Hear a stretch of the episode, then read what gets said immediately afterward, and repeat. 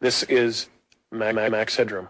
And what you're about to witness is one of the most sinister sounding intros to one of the greatest epics ever produced. So, Sit back relax. and enjoy.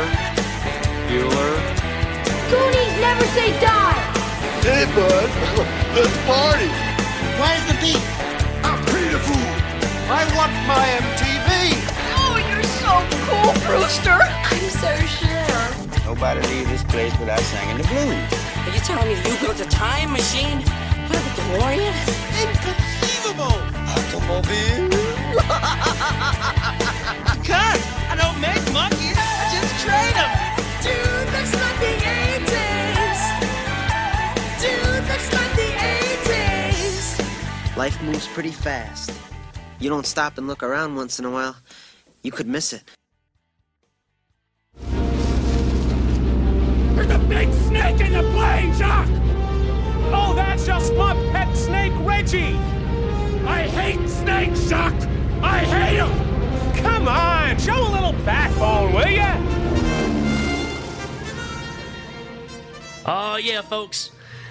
Only one man in the 80s that hated snakes that bad. And we're going to talk about him today on this episode.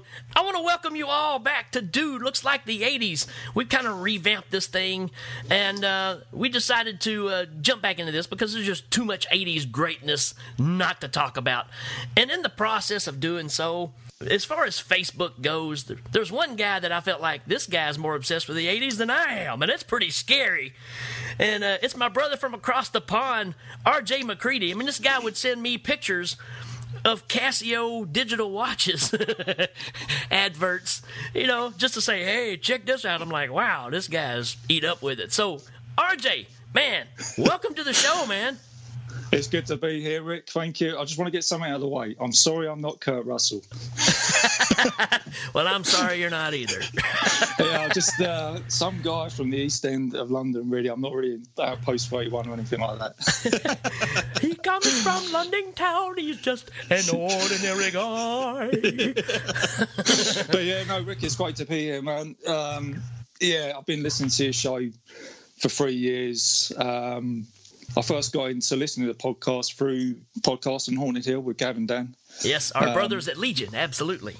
Yeah, so I mean, it all happened really. Uh, Yeah, let's say on. it all happened with John John Carpenter. Exactly. Um, I booked to go and see John Carpenter um, at the a very old uh, Troxy Theatre in the East End of London, and I was standing in the queue and I was talking to these uh, uh, Gavin Dan who's stood in front of me, and Gav goes, "Oh, I, I do a podcast," and I thought. At that time, I was like, I didn't even know what a podcast was. so, so we we enjoyed the show, obviously, and then I went away and then I listened to it and I thought, this is great. Um, I liked what they were doing and um, what they were talking about. Um, and then there was an advert that came up for Helming, and then I got listening to your show. Um, and then it branched off from there, and I got onto Facebook, and Yeah, it, it just feel, feel feels like now it's like a family. Absolutely. Um, you know, we're, we're just having a lot of fun. We're just guys from that generation that are just reminis- reminiscing these classic movies and songs and everything. You know, it's, Yeah. it's, it's been fun. Yeah, and So, that, that's yeah. the thing is, you know, even though you hadn't really been podcasting, you've been such a part of all these different shows that are all tied into Legion and and Horrorphilia as well. But you know, you're always piping in on things and bringing up movies and bringing up commercials, and it's like, man, this guy needs to be podcasting. And uh, I couldn't think of a better opportunity, man. I just I think this is going to work out great because we both love the subject matter right here. Yeah, um, no, I really appreciate you saying that, Rik. And uh, like I say, I'm, I'm stoked to be here. And I think that's what the 80s does generally. I think it does sort of fire you up. When someone talks about the 80s, I just, I don't know, just, and someone was living in that generation, it just, it just sort of gets you, gets you fired up and makes you want to bring up subjects like the old Casio digital watch or trade. Do you know what I mean? It's just like, and when you talk to other people about, it, they go, "Oh yeah, I remember that." And it's like they're fired up as well, you know. And it's, Yep. and I, I think there's that thing on Facebook where if you post something like that, everybody's going, "Oh yeah, I remember that," you know. It's, Absolutely. it's just it's just a buzz. It's it's a it's a good thing, you know. and that's and, and that's the other great thing it's going to be about this because you know it's one thing to talk about the movies, but it's the other thing of all the nostalgia around it, the time period of when these things were happening, and the impact that they had. I mean, you're talking about the generation that went from big the the real big blockbuster movies straight into MTV generation. You know, so much changed right there that we still feel the repercussions of it now. And I don't know. I, I mean, everybody's partial to their own decades, but I think as far as the impact on, well, even social media and the way that we just accept things. I mean, uh, you take songs from the 80s.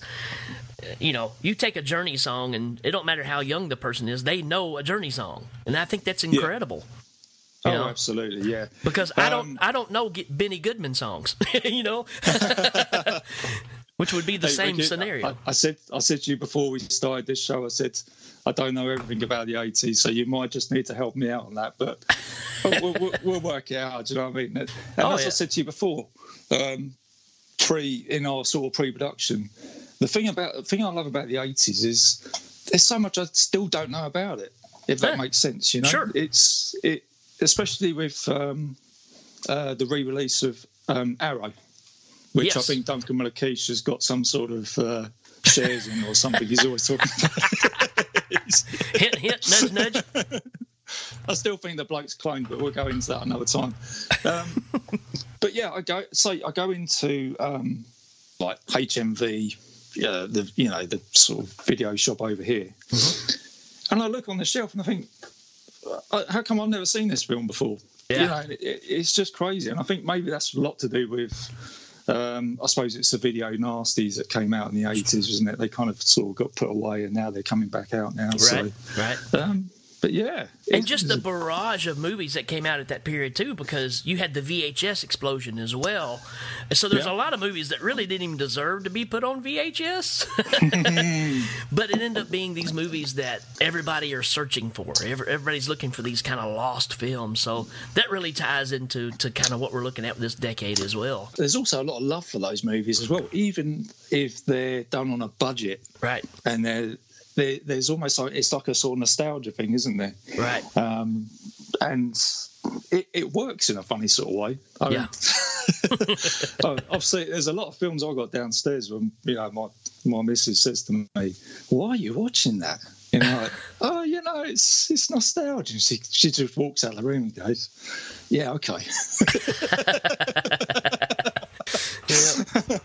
it's very true man yeah, but I, I get it. It, it. has some sort of connection with me, and I think a lot of that's you know growing up, you know, uh, in the eighties on my BMX bike and stuff. You know, it's just absolutely And I think the, I think the world's fetish in the eighties still now. You know, yes I- absolutely I, thought it might. I thought at some point it might fizzle out. You know, eventually it Yeah. will because that age group, us, are getting older, and it'll be the the next group, which you know, the people I work with at work, they're all about mm, close to ten years younger than me, so they're all about the nineties. You know, Oh yeah, yeah. and you're starting to see it peek its head up here and there from time to time, you know, and and uh, you know, and that's fine. Th- th- These things just go in that kind of cycle. So, uh, but yeah, uh, you hold on to the things you grew up with that that when you were most eh, being able to be influenced by things, and we just got lucky with the time period because just like this movie we're going to talk about today, it was a trendsetter for for a ton of movies that were coming up that we're still seeing that are kind of reminiscent of the same story. Absolutely, I think, um, and that's one of the reasons why I chose this movie um, because this is the, this is the film that got me into watching films. Yeah, It is is the first film I ever watched when I was a kid. My dad bought it home on VHS because he was a TV repairman back in the eighties. yeah, and he worked for a company. You probably don't know. It's called Rediffusion. Um, it had a TV repair shop next to it, and next door on on the other end of the shop was a VHS video rental store. And I remember it as clear as yesterday. I went in there and there was a posters for Indiana Jones, and I was like, "Wow!" yeah, And my dad brought it home and he put it on, and I was like, I, I sometimes wonder where I'd be now if I didn't watch that film when I was a kid. You know, it's like, yeah. And that's the other thing too is I can tell from a lot of your posts and stuff. This is this is kind of your building blocks of who you are, you know, and, and Yeah. you love I- that I- that sense of adventure and and you know I know you go out and you you're looking for for old Yes, coins treasure, and yeah. stuff. Yeah. Hey, uh, you Yes. know, you were laughing about it, but it's true. I mean, Oh, it's it's one of those yeah. things that that spikes that interest in these kind of things. You know. Yeah, I'm, I'm like the guy that didn't rip off Indiana Jones or the person that tried to rip off Indiana Jones or like the person that ripped off the guy that ripped off Indiana Jones, if you know what I mean. So I'm sort of down the other end.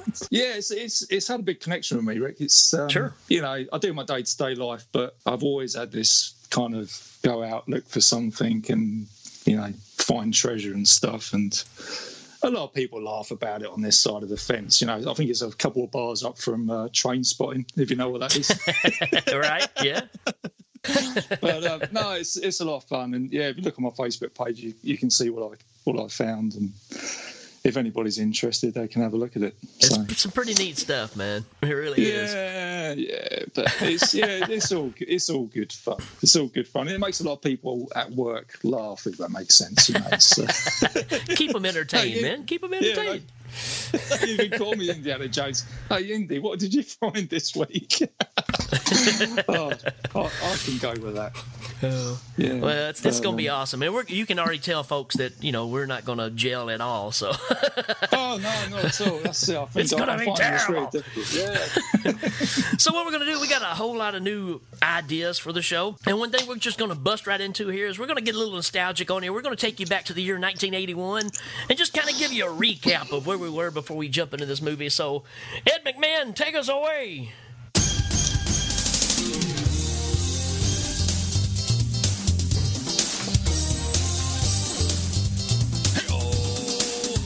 This is Ed McMahon, and you're listening to Dude Looks Like the 80s. And now, here's the 80s Hall of Fame. You got to love that. I love it, Rik. That's great. All right, RJ, I tell you what, man, you go ahead and kick us off with uh, what was on the telly. I just like to read the TV guide. Read the TV guide. You don't need a TV. Yeah, we got the TV guide 1981, and I'm going to start here with uh, he's a wisecracking, fun-loving, freeloading, freelance private eye. He's a hellraiser in paradise. It's Magnum PI. Yes. CBS, 8 o'clock. There you go. You couldn't be in 1981 without Magnum PI. so there you go, folks. In case you were wondering, they were watching Magnum PI across the pond as well. It was that impactful of a show. We did, yeah, and we loved the theme tune, the Hawaiian shirts, the tash, everything. Oh, it, it's, it was an amazing show for the time. Everybody's talking about it. Well, and what a perfect what a perfect one to talk about right here because we have seen a, a reboot of it on TV right now. Oh And- yeah, that's right. And they are rebooting a lot of 80s stuff, aren't they? Right now, as TV shows. Which Um, which is but I haven't exactly- seen the show. I haven't seen the show myself, but It's kind of hard to, good? isn't it? I mean, you know, you're used to Tom Selleck, and it, it's hard to. It's hard to make that transition, and, and and I know everything goes in cycles, but this is a good case in point of why we're doing this show, because all the good ideas always come back floating up to the top, and somebody tries to redo them, and you know they're just not as impactful as they were originally. So No, I, and I think sometimes in these cases, I think it worked better in the eighties because no one was trying to make it. I don't. I don't think Magnum PI was really compared to anything else at that time. it? exactly, I don't think. You know, it's just. I, I'm sure someone was in a studio and went, "Should we make? Should we make a TV show about a guy who lives in Hawaii? You know, he's an ex-military. Uh, what's you know, amazing is eye. I was in It just works. I was in junior high at this time when when this show came out, and even one of my teachers, which you know she just loved Magnum PI, so it just shows you again the impact of these shows back then. Yeah. You know? And it also has significance to the film that we're going to review as well. With Tom Oh, Selleck, obviously he turned down Indiana Jones. I think he was right. first in line to play it. Yeah, yeah. So Um, cool stuff. What else you got? okay, this one is uh, season premiere um, tonight. Ralph gets the message from an alien being, And this is on, when you look on the TV guide, there's a picture of a, a leaflet or something or booklet, and it says how to use your super suit. And this is William Katt, the greatest American hero, on ABC at 8 p.m. Yeah.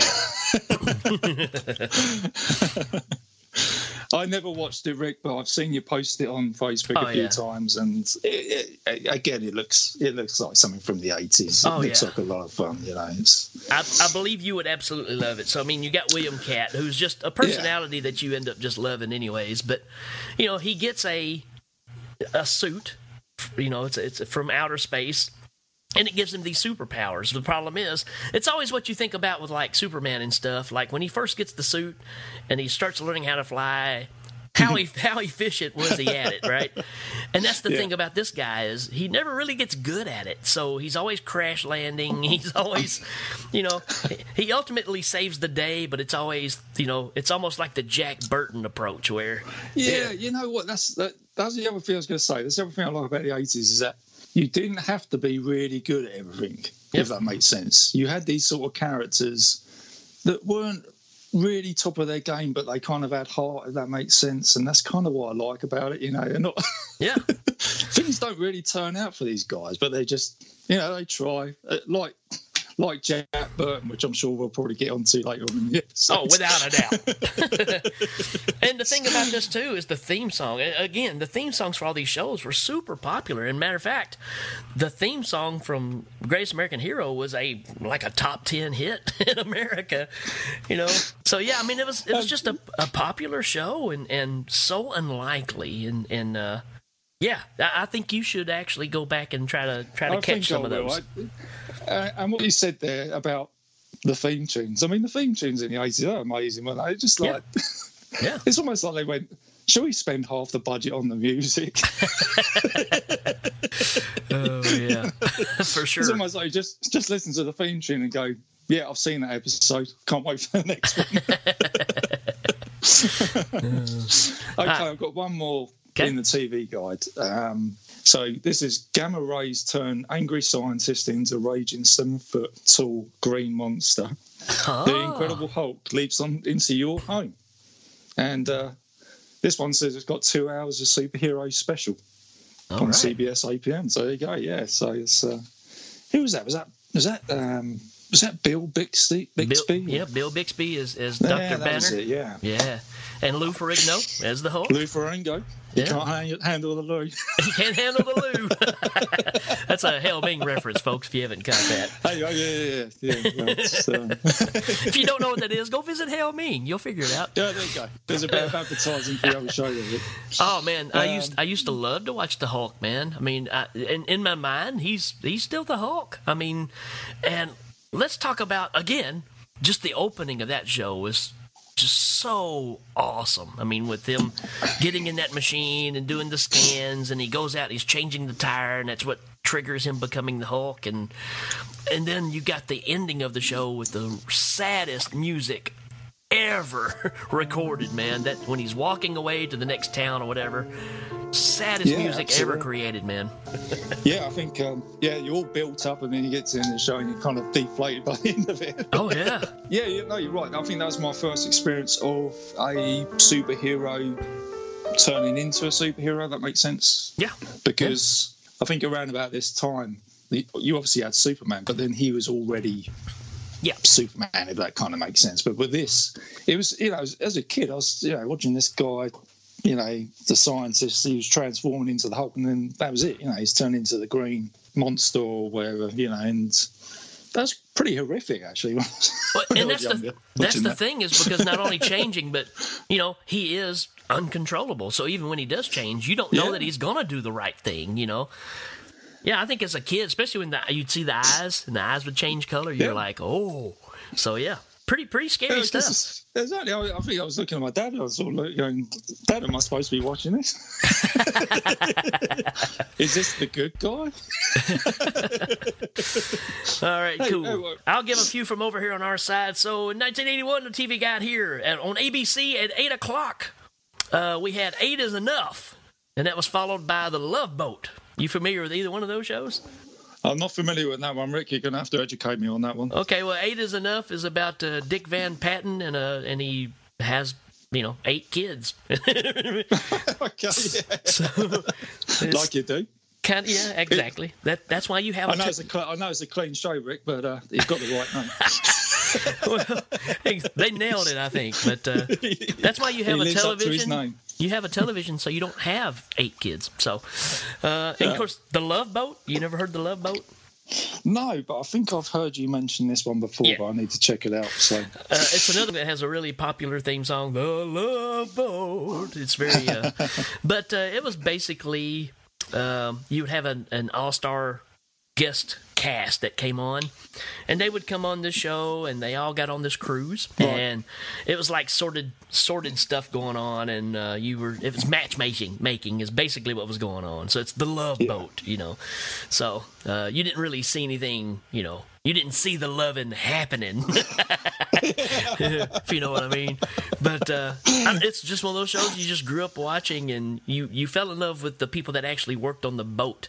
So you had the Captain Stubing, you had you know Gopher, and and uh, everybody that was on the show was your only cast that were solid. Then everybody else were guest stars that would come on. So right, it would rotate every week to, to different people. Fantasy Island was kind of the same idea, it was just on an Oh, island. yeah, I remember that one. That was the. Um, hang on a second. That was the guy out of the Wrath of Khan, wasn't it? Yeah, yeah, that Ricardo right? Yeah. Montalban, yeah.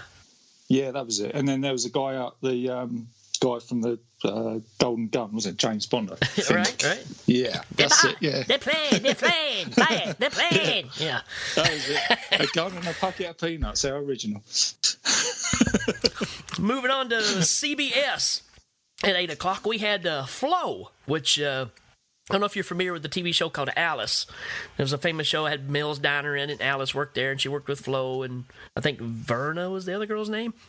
Well, right. No, Flo became- you need me with. Flo became popular because she had a catch line, which was "Kiss my grits," and uh, and uh, apparently she moved on as a solo show, and it didn't last very long. But uh, it was just one of those fluke things that happened, and she got a spin-off show. And then off of off of Flo, we go into Private Benjamin, which is actually a TV series that was based off a movie, which had Goldie Hawn in it. Yeah, I remember that film. Yeah, that's it. Oh, I Yeah. didn't realise it had a TV show. Yeah, they I actually turned it into a out. TV series. It didn't last very long either, but again, that's what was on in 1981. I suppose because it made a film and it was successful, I suppose they thought they'd try and make a bit more money out of a TV show or whatever. Yeah, Mm-hmm. okay. Yeah, which you know you see that happen a bit, you know, but uh, this is when they were Yeah. really starting to tie into that stuff quite a bit. Because the um, I, I thought it was in 1981, but um, it was actually 82. There's a, a show called Tales of the Golden Monkey. Yes, yes, I don't yes. remember that one. And I think that was a direct spin off of Indiana Jones. And when you watch it, you can sort of see, Mhm. yeah, that is pretty much indie. Oh. Um, We're going to talk, we're going to talk about a lot of spin-offs from from Raiders yeah, Lost Ark. it's I'm sure. almost like the green light goes up and hey, there's a new movie out. Oh, let's make a film. Let's make a TV show. Okay, let's do it. Yeah. there must have been a lot of that going on at that time. Oh yeah. so and then on NBC, if we switch over to NBC at eight o'clock at night, we had Barbara Mandrell and the Mandrell Sisters, which is a musical act. Barbara Mandrell was a big country artist over here, and uh, uh, she was a looker, you know, uh, but super talented. I mean, could play just about every instrument you threw in front of her. My wife to this day can't stand her because she thought she was like a show off. You know, watch me Uh-huh. play this, Oh, okay, watch me play yeah. this, watch me play this. And I kind of get that. But she had two other sisters that were both musical as well. So they had this variety TV show, kind of like Sonny and Cher, all those other shows that came out back in the day. But coming off of Barbara Mandrell's show, you got Quincy. And uh, oh, I remember that. We yeah. had that over here. Quincy Yes, was a that it. great show. Yeah, I remember him. Yeah, he was the was it Doctor, wasn't he? Yeah, yeah, doctor, and he was always solving all these mysteries. So you know, I think he's spending more time solving stuff than anything else. exactly. I, can't, I don't have time to be a doctor. I'm too busy being a sleuth. I know, as an actor, I'm sure he did loads of other stuff in the past, but I've only Oh, yeah. ever known him for Quincy. Was Yeah, he? Jack Klugman? He's, he he, was in the original uh, uh, The Odd Couple. Right. Oh, okay. Yeah, I can see that. Well, yeah. no, no, I'm sorry. He was on the TV series of the of the Odd Couple. That's what it Odd was. Couple, yeah. Yeah. He was, uh, yeah, he was a he was a good actor. Um, I quite liked him as Quincy. Even when I was younger, you know, he had a lot of um, sort of conviction about him. Yeah. When he was talking, you know, he's like when he when he spoke, you thought, yeah, I get what this guy's saying. You know, it's just. so yeah, we had that over here, and I think that was quite big in the UK. Um, I seem to remember that being on the TV quite a lot. Next to, um, it's probably a little bit later in the eighties, but Murder She Wrote with Angela Lansbury. Oh yeah, yeah, great yeah, show. Yeah, yeah, yeah, yeah, yeah. All right, we're going to jump straight out of TV from the little screen and jump on the big screen and talk about the movies that came out this month or in this time period in 1981. RJ, kick us off, man. Okay, so we have a little movie called Escape from New York that came out this year. Have you seen that one, Rik? Uh, never heard of it. no, many, many times, many times. yeah, it's. We also had time back. Call me Snake. Great movie, and, and I think um, I won't go into that too much. Escape from New York. But again, I think that's probably something that we might cover. Or Well, that, probably will cover and that's going to be the problem because we want to talk about these, but chances are every movie we bring up is going to be something we'd be like, you know, Well, we might cover that. Yeah. well, the other films I've got here is it's going to do that, man. So I'm going to have to go through. I will go through it.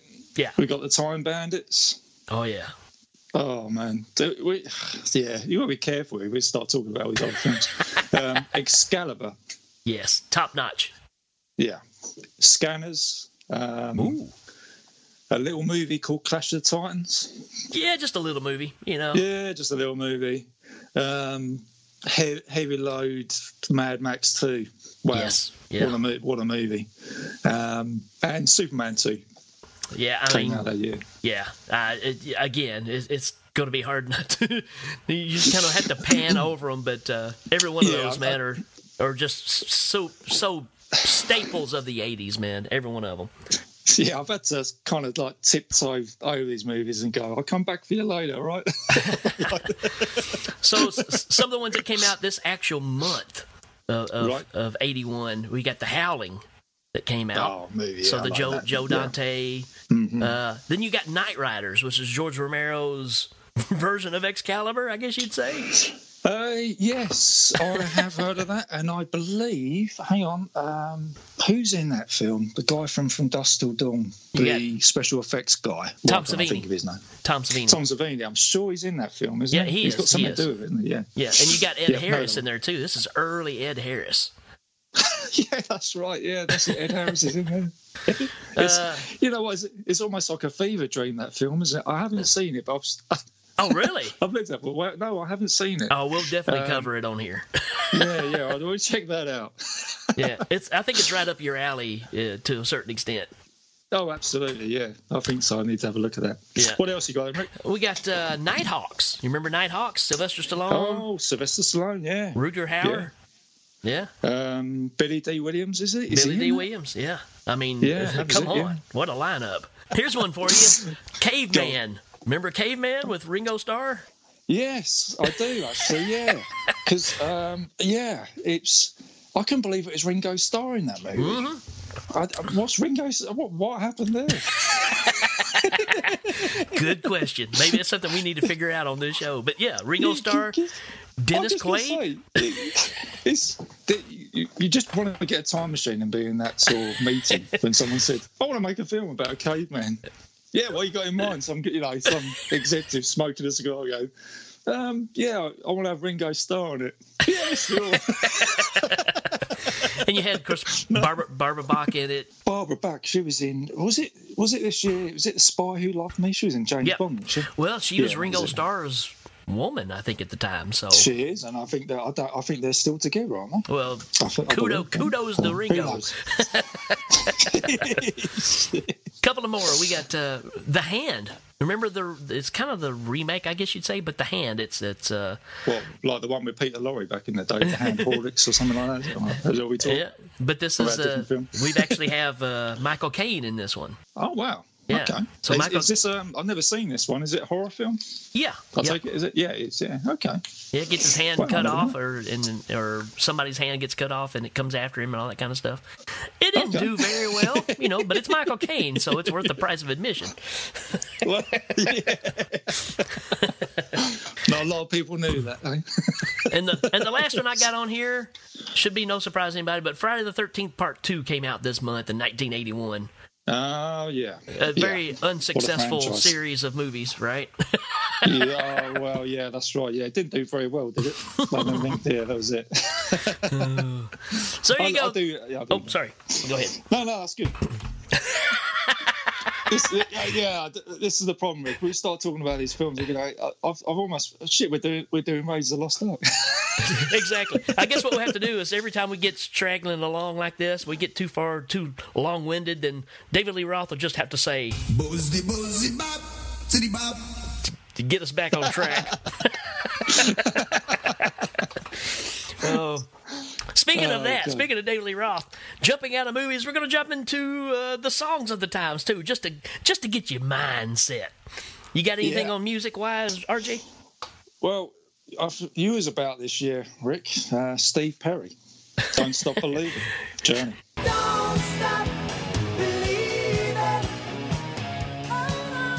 Uh, had a reinvention recently. Um, yeah. With uh, a lot of movies used this song. It was because hmm? I just going on this this I, I knew this song going way back when no one really listened to it. If you know what I mean. Yeah. Everybody was listening to the pop charts, but my dad was into this type of music, so I listened to it at home, and I really like this song. Oh yeah. But you know, when I was telling my friends at school at the time, they're like, "No, we're into the pop," you know, like Duran Duran, and all that, which is fine. Mm-hmm. And then all of a sudden, this this song just had a resurgence. All of a sudden, it just it was in all movies. I thought, wow, you know, I, I didn't think anybody, you know, knew about this song. If you know what I mean, unless you was into rock and stuff like that. It So, never goes away. yeah. It's it's just a staple of a for us. It's a staple of Americana. I mean, like I said, I'm I do these shows at high schools where I'm working with seniors in high school, and they all know this song word for word, and it's just Sure, yeah, no. amazing that this song has that kind of staying power. You know? Oh yeah, man, it's, it's, it's a great song. Yeah. Um, we then got Human League. Don't you want me? Yes. Um, Phil Oakey.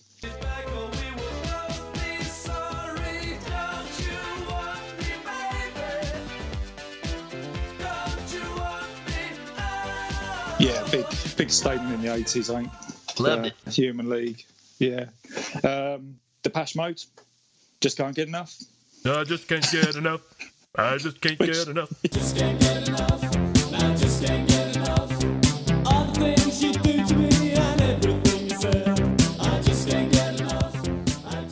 Which I think they might have recorded in their garage back in the day. I think they used to do that type of stuff. Classic. so we make a song, just just record it. Yeah. Uh, great song. Um, we've also got uh, Bucks Fizz, Making Your Mind Up, which I think they won the um, Eurovision Song Contest. Wow. For making your mind up. Don't let your indecision take you from behind. Trust your inner vision. Back in that time on, on this side of the water. Not, I was about to say, not a very popular song over here. Oh, okay. Yeah, I think it was quite quite big um, over here when I was growing up. Cool. Um, and then the last one, I've got Duran Duran, Girls on Film. Oh yeah, man.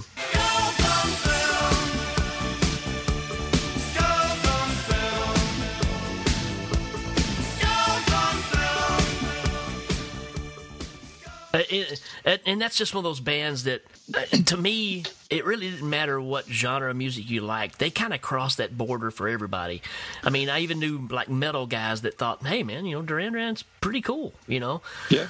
Uh, it, it was such a a new thing. Of course, you're talking about the new wave movement, and they were kind of, you know, I don't not the pioneers, but they just took it to that next level that really took it over the top. And just of course, they were MTV's, you know, workhorse.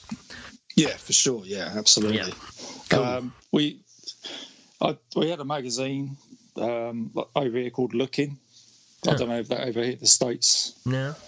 um, but the, they were all over it. You know, Yeah. back in that time, and I just seem to remember when I used to go down the shop. You know, you saw them on the front of the magazine. So Right. yeah, it brings back a lot of memories. Yeah, over here it was uh, Tiger Beat was a magazine, and then also a magazine just called Sixteen, and uh, Right, okay, that's, yeah. that was your your teeny bopper, you know, young girls, you know, got all the heartthrobs on it kind of magazine. So Yeah, yeah, that was it. It's, I think that was probably the same magazine that we had over here. Um, It had well, it's kind of like what we're doing now, like the TV guide of it. Right. I mean, it's but but for the sort of younger generation, if that makes sense. Yeah. Cool. Yeah. So what you got then, Rik? What you got Over on here, uh, top 10 songs in the USA this week in 1981. It started off with a really odd one. the number 10 on the list was uh, it's, ca- it's What Kind of Fool, and it's Barbra Streisand and Barry Gibb. Oh, yeah. Kind of a laid back tune, right? Yeah, just um, unbutton your shirt and show off your medallion with your hairy chest sort of thing. isn't?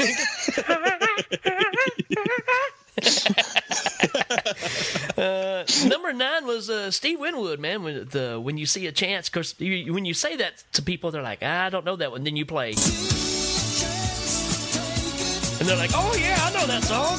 Yeah, yeah, I got you. Yeah, absolutely, yeah. So that's a good one. Uh, number eight was "Keep on Loving You" by REO Speedwagon. You don't really need an introduction to that one. Classic. Awesome. Yeah, can't really go wrong with that one, man. Good, good Can't stuff. go there wrong. Uh, after that, it changed gears. What a weird lineup of music. I was looking at this earlier, but uh, the next one was uh, just the two of us by uh, jo- Grover Washington Jr.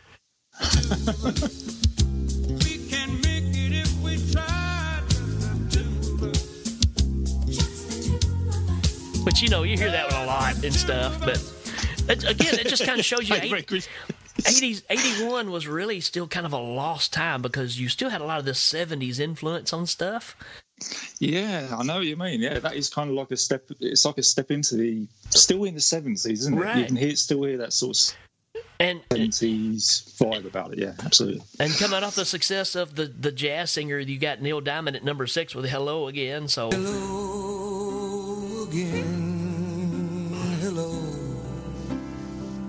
you know it's Neil Diamond what can you say No, that's it. That's absolutely. And again, he's stepping from the seventies into the eighties there, but that you can sort of hear that sort of tone, can't you? So yeah, Exactly. great song. So that's, that's a great that's a great mix. And this is one I don't really remember because I, I grew up. Uh, my dad is a huge Roy Orbison fan from back in the day, and Don McLean re-released "Crying," which is a big, you know, Roy Orbison song. so Yeah, I, I don't remember this being on the charts, but it's Jo- it's Don McLean, which you know sang uh, "American Pie," "Bye Bye Miss American Pie," and all that stuff. I was alright for a while. It's ironically sounds a lot like Roy Orbison. So I don't really know the story on that. Maybe maybe Don McLean actually wrote that song. I don't know. Yeah, it was a bit like uh, Tobe Hooper with Poltergeist, wasn't it? was it Spielberg or Tobe Hooper? I don't know. Maybe we're touching on that. That does, that deserves one of these. Uh, now, num- number four, number four, we're starting to get into uh, uh, more of the stuff that I was into at the time. At number four, you got "Kiss on My List" by Hall and Oates. Oh yeah, Oh yeah. Now that's that early '80s sound right there, man. It's early 80s, and for me, that is an early um, morning go to work song in my car. That makes Yeah. sense. You know what I mean, just you know, Great you song. Sort of tie your stick out, and yeah, Yeah. just gets you going. But yeah, that's great. And Oates, love it. Number three on top of that, we got uh, some Styx with the best of times, man.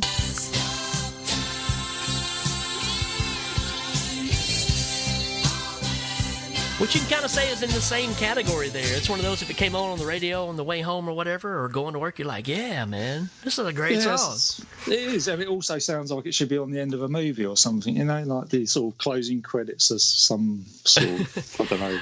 What if there was a what if there was a something, I don't movie? What if the, what if there was a movie called The Best of Times and that was the theme song at the end? Ah, Was that was that it, Rik? Am I getting this wrong? Seriously, have I made my first blunder on this one? Is that what it is? Man, there, there was go. there was a movie called The Best of Times. I can tell you that. Had Robin Williams and uh, It did, did it? I was going to say. I- Russell.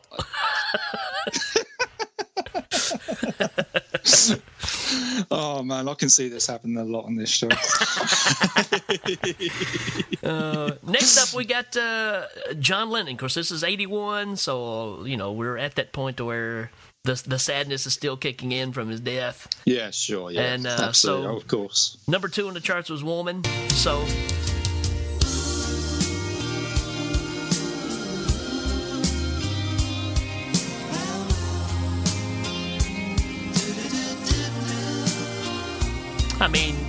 come on, Well, man. yeah. This John Lennon. I mean, what- Give me what- goosebumps a little bit there. God bless John Lennon. Yeah, absolutely. No, he's, he did some great stuff.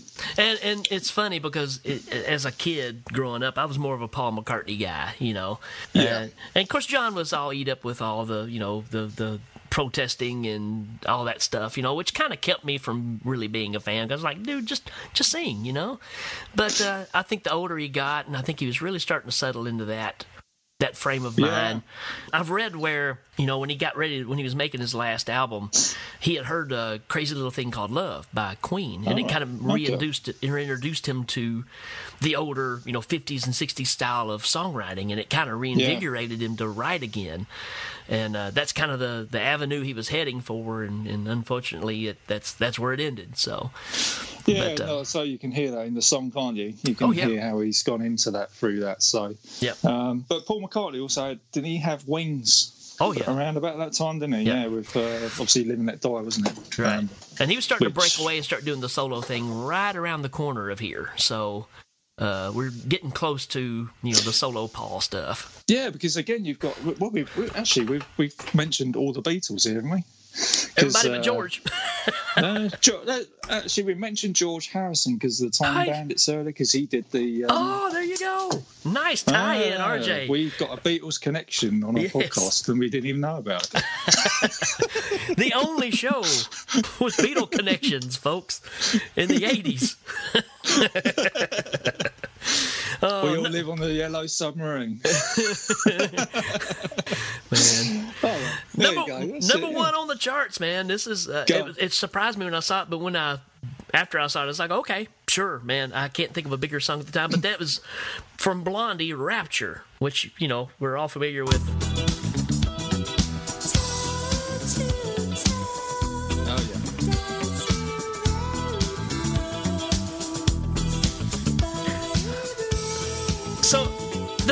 This song is, I mean, because you got this part here, but it really sounds like a disco kind of leftover song, you know, because of the It- beat yeah, everything. it does actually. Yeah, kind of the glitter ball was it in the disco and all that sort of stuff. Yeah, it definitely has. Yeah. But the thing about this song, this is why this is such an important song, and and there's history that kind of fights this a little bit, but this is the first song that really entered, and it's in the name, Rapture, rap.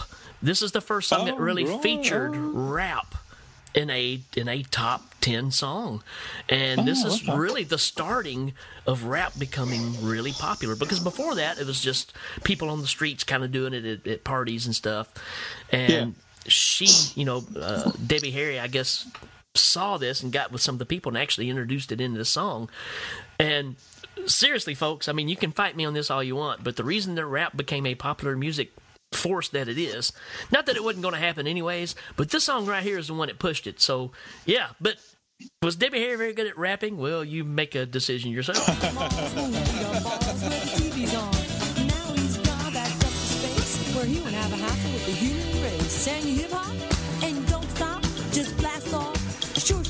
Cause man from eating cars and eating bars, and now he only eats guitars. Playing with power. so there you go. I mean, it was even in Oh. the name, Rapture, you know, and that's the reason that uh, that I became. never knew that before, but that does make sense. And it's yeah. That's why I, I'm here to educate, RJ. Well, Rik, I need educating, man. I mean, I just play an idiot on TV. Oh, so what we're going to do, go, folks, man. right now, we're going to take a little short break. When we come back, you're going to hear some promos from some of our favorite shows. You're going to hear some nostalgia from back in the day. Also, you're going to hear the trailer from the incredible 1981 Spielberg production of Raiders of the Lost Ark, The Raiders. We'll be right back, folks. When that sun breaks out, lift up your head and shout, it's gonna be a great day. Kellogg's waits for you, that spirit comes shining through, promising you a great day. How could you think of starting this bright new morning without your K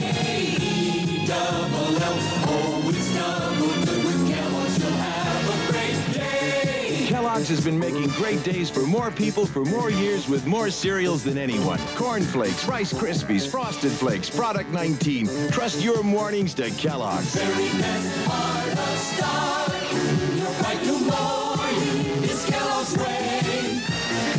It's not far away. Kellogg's will help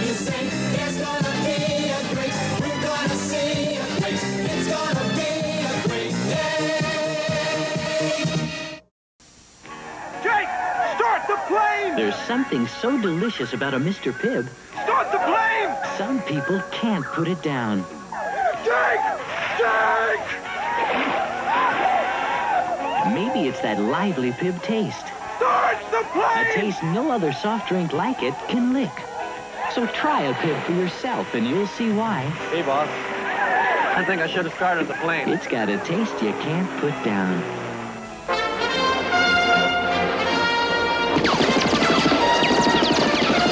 The world has known all kinds of heroes. Now there's. Indiana Jones. He loves danger. Trust me. And no matter what the risk or the sacrifice, he'll stop at nothing to get there first. What's your plan? I don't know. I'm making this up as I go. From the jungles of Peru to the streets of Cairo to the greed of the Pharaoh to the wrath of God, raiders of the lost ark. Do you realize what the Ark is? It's a transmitter. It's a radio for speaking to God. Together, Whiskey. they defy the danger and share the surprises.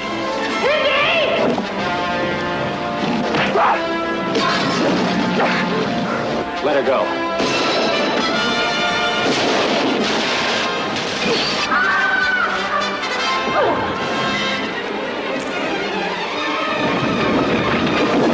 Raiders of the Lost Ark. Nobody leave this place without singing the blues. Yes. oh, Love it. Welcome back, folks. And here we go. We're going to talk about uh, our our first feature presentation of 80s greatness, the groundbreaking, trend-setting movie, which is Raiders of the Lost Ark. Uh, I guess before we get into this, can you recall the first time you saw this movie, RJ? Yeah, it's um, it must have been about 83, 84. It came out on VHS, and um, like I say, my dad brought it home on V8 um, on a rental, and because he was a TV engineer, he was lucky enough to have a uh, VHS player. Ah. And I watched it at home. I was um, before I was about six years old, and I was glued to the TV, and I was just totally blown blown away by it. Oh, It- yeah. it was amazing. It, and um, I can remember it like it was yesterday. And up till this day, it's still stayed with me. You know, it's Indiana Jones, man. It's just, yeah, he is. But to start with, with everything else we're going to talk about this movie, I think Indiana Jones. The thing I like about him, and I even picked up as a six-year-old, he's just the everyday guy. Right. You know. Right. He's he's got uh, money problems, relationship problems, and he doesn't do everything right. If that makes sense. And even at the start of the film, you know, when he's trying to sort of write Neolithic, and he's gone, "Oh no, I spelled it wrong." It's just little things like that where you kind of go, "Yeah," it, and I think that's what makes him as a character. Right. Um, when you're watching, you think, "Yeah, I can relate to this guy." Yeah, I think I think that's the magic of it because in most cases, when you're dealing with Superman or anything like that, you're looking at people that are so above the norm, which is Yeah. good. It's good to dream big, but the fact that you can say, you know, uh, maybe I could do this. You know, maybe I Mm, could oh, be yeah. one of these people. So yeah, I mean, you can you can see this influence throughout. You know, uh, even again, we bring it up again, but Big Trouble in Little China, the, the the whole idea of why you like Jack Burton is because he's a doofus. You know, he's a guy Yeah. that's he's the everyday guy, the underdog that makes things happen. You know. Absolutely. And I think where this came out in 1981, I think it was like a blueprint for the rest. Certainly Oh, yeah. the rest of the 80s in my mind. When Without you've got a doubt. characters Yeah. like, just say like John McClane. Oh yeah, He, same sort of same sort of characters. You know what I mean? He's right. got relationship problems and things don't always work out for him and stuff like that. And someone you can relate to. And I think that that's why these characters work in the 80s and why we all still love them. If that Right. makes sense, you know. It's, but um, Me yes. and my my dad uh, took me to go see this in the theater when it came out, and we were just absolutely blown away. I mean, of course, you know the movie experience was not as humdrum as it is now. I mean, it was it was an experience just to get to go to a theater and do something. So, to see something with this kind of magnitude on a screen, and you hear it said all the time, it's that Spielberg magic. And Oh yeah. I think if you had to go back and show, and I mean, I'm the huge Jaws fan. Jaws is one of my favorite movies of all time. But I think if you had to show Spielberg magic, you almost have to use this movie because it's got it all. Oh, absolutely, yeah. And like you say, when you say Spielberg magic, I don't know what Spielberg had in that time, but the films that he was bringing out, you know, like like say with Jaws, um, Close Encounters, absolutely, it, it, it, it was, they're just amazing. They're just the, the guy can do anything wrong at that time, Yeah, I mean, he was and just really he still doesn't really cranking them out. Amazing. I mean, you start, you know, talking about E.T. and all these other things that came out. That's a, that's for a different show. But anyways, yeah, exactly. Yeah. that combination of Spielberg and John Williams doing the music, I mean, Mm. you just can't go wrong, man. And this movie is still so strong, still so much Mm. fun. Oh, Uh, Most of the effects still look pretty dang awesome too. Yeah, absolutely. And I think that's what a lot of people mention on Facebook in discussion. That It's a lot to do with the practical special effects. Yeah. There's no CGI or anything like that. Not that I'm not that I have a dig at CGI. Won't get into that, but it does a lot of good stuff today. Um, but I think a film like Raiders of the Lost Ark, it, it holds a test of time purely because of that. Yep. It's it's those things that make this film. It's almost ageless. If that, it, it doesn't really age, if that makes sense. You know, just Well, you're taking a subject matter that's from an older time, so it can Yeah. kind of be ageless, you know. And let's just go ahead and say it. You know, this is not an original idea. I mean, this is Oh, from, no, from no, it's not. stories No, and yeah. stories and serials. I mean, you can literally take the old series, you know, that used to come on before movies back in the day, and and cherry pick scenes and kind of throw them all together, and you got this movie.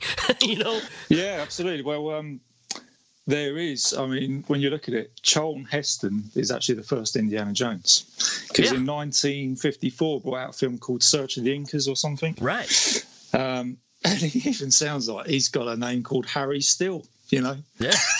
Yeah, there you go. you know. Who else is going to go and find some treasure in South America? Harry Steele. Yeah.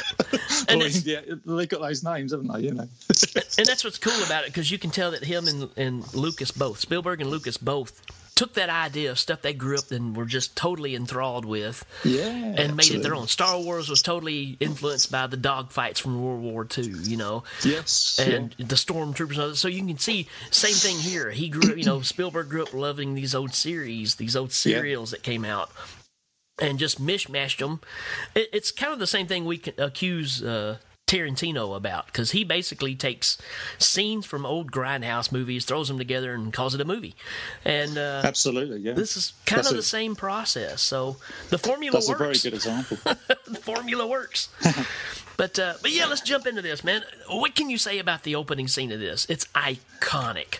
Well, basically, you, the way I see the opening is actually you actually get in the final act of another movie before you've even started with Raiders. Yeah, it, it's it, it, and it's and it works so well because you've you, you you gone straight into the pinnacle of what he's trying to find. He's obviously been on an Avenger with loads of other stuff going on before, and then there he is. He's got to where he's got to get to, and it and it introduces you the character. You can source. You've got uh, POV camera shots from behind. And yeah, then, the- bang, for the sudden, longest time, some- you, they never show his face. You know, they're they're No, trying to keep him no, a right. mystery.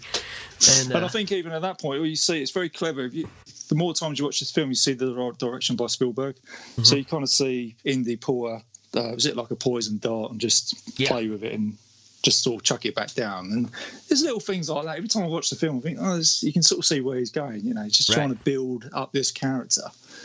Um, and then obviously there's like a double cross Exactly. with one of these. He, they don't say who this guy is. You don't really need to, but he's pulled the gun out on him, hasn't he? But I always thought he's done it at the wrong time. Indy's putting out the map. Yeah, I am where I am. I know. I'm going to pull the gun out, mate. You, you you've gone too quick here. You really need to go in and get the gold first.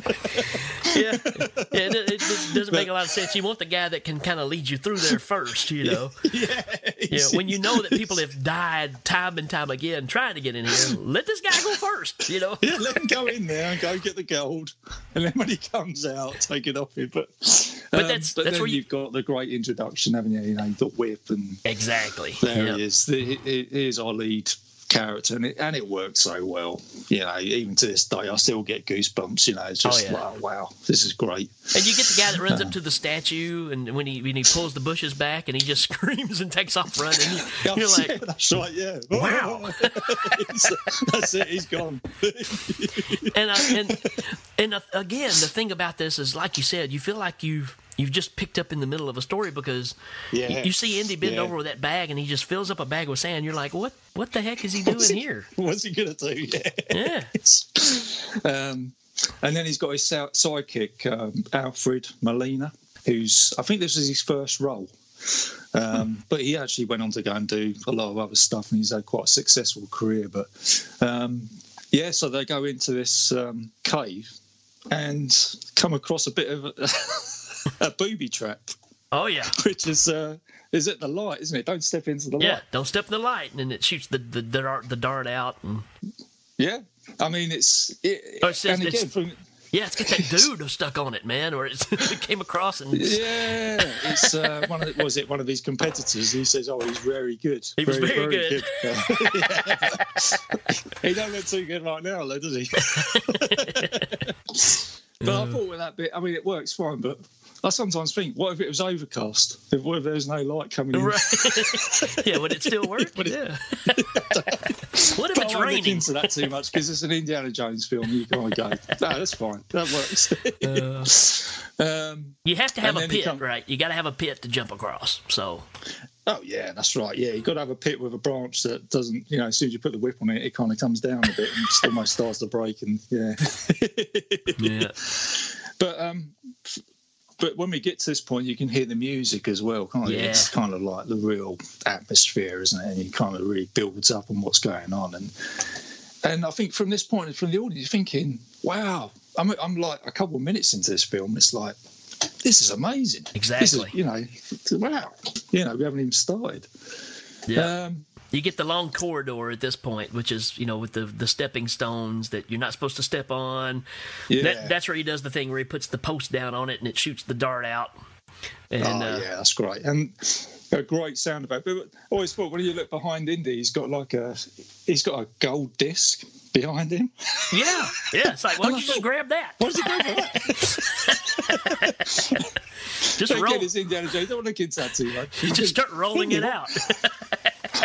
Yeah, hey Indy, I'm pretty sure that gold disc looks uh, a lot bigger than the It's like- Uh, but there you see it, man. But, It's yeah. sitting on the on the, the temple stone up there, man. There's there's this gold icon that he's after, the gold statue, and uh, you know you've seen this duplicated in all kinds of stuff. Even UHF, you know, with Weird Al, they do a whole skit where they're making fun of this. You know, Oh, absolutely, yeah. I mean, we, we had uh, an advert for a cereal called Weetabix, and they're Oh, like yeah. Weetabix, man, and they redo all of this, you know, and, it, and like I say, it gets redone more often than not on TV.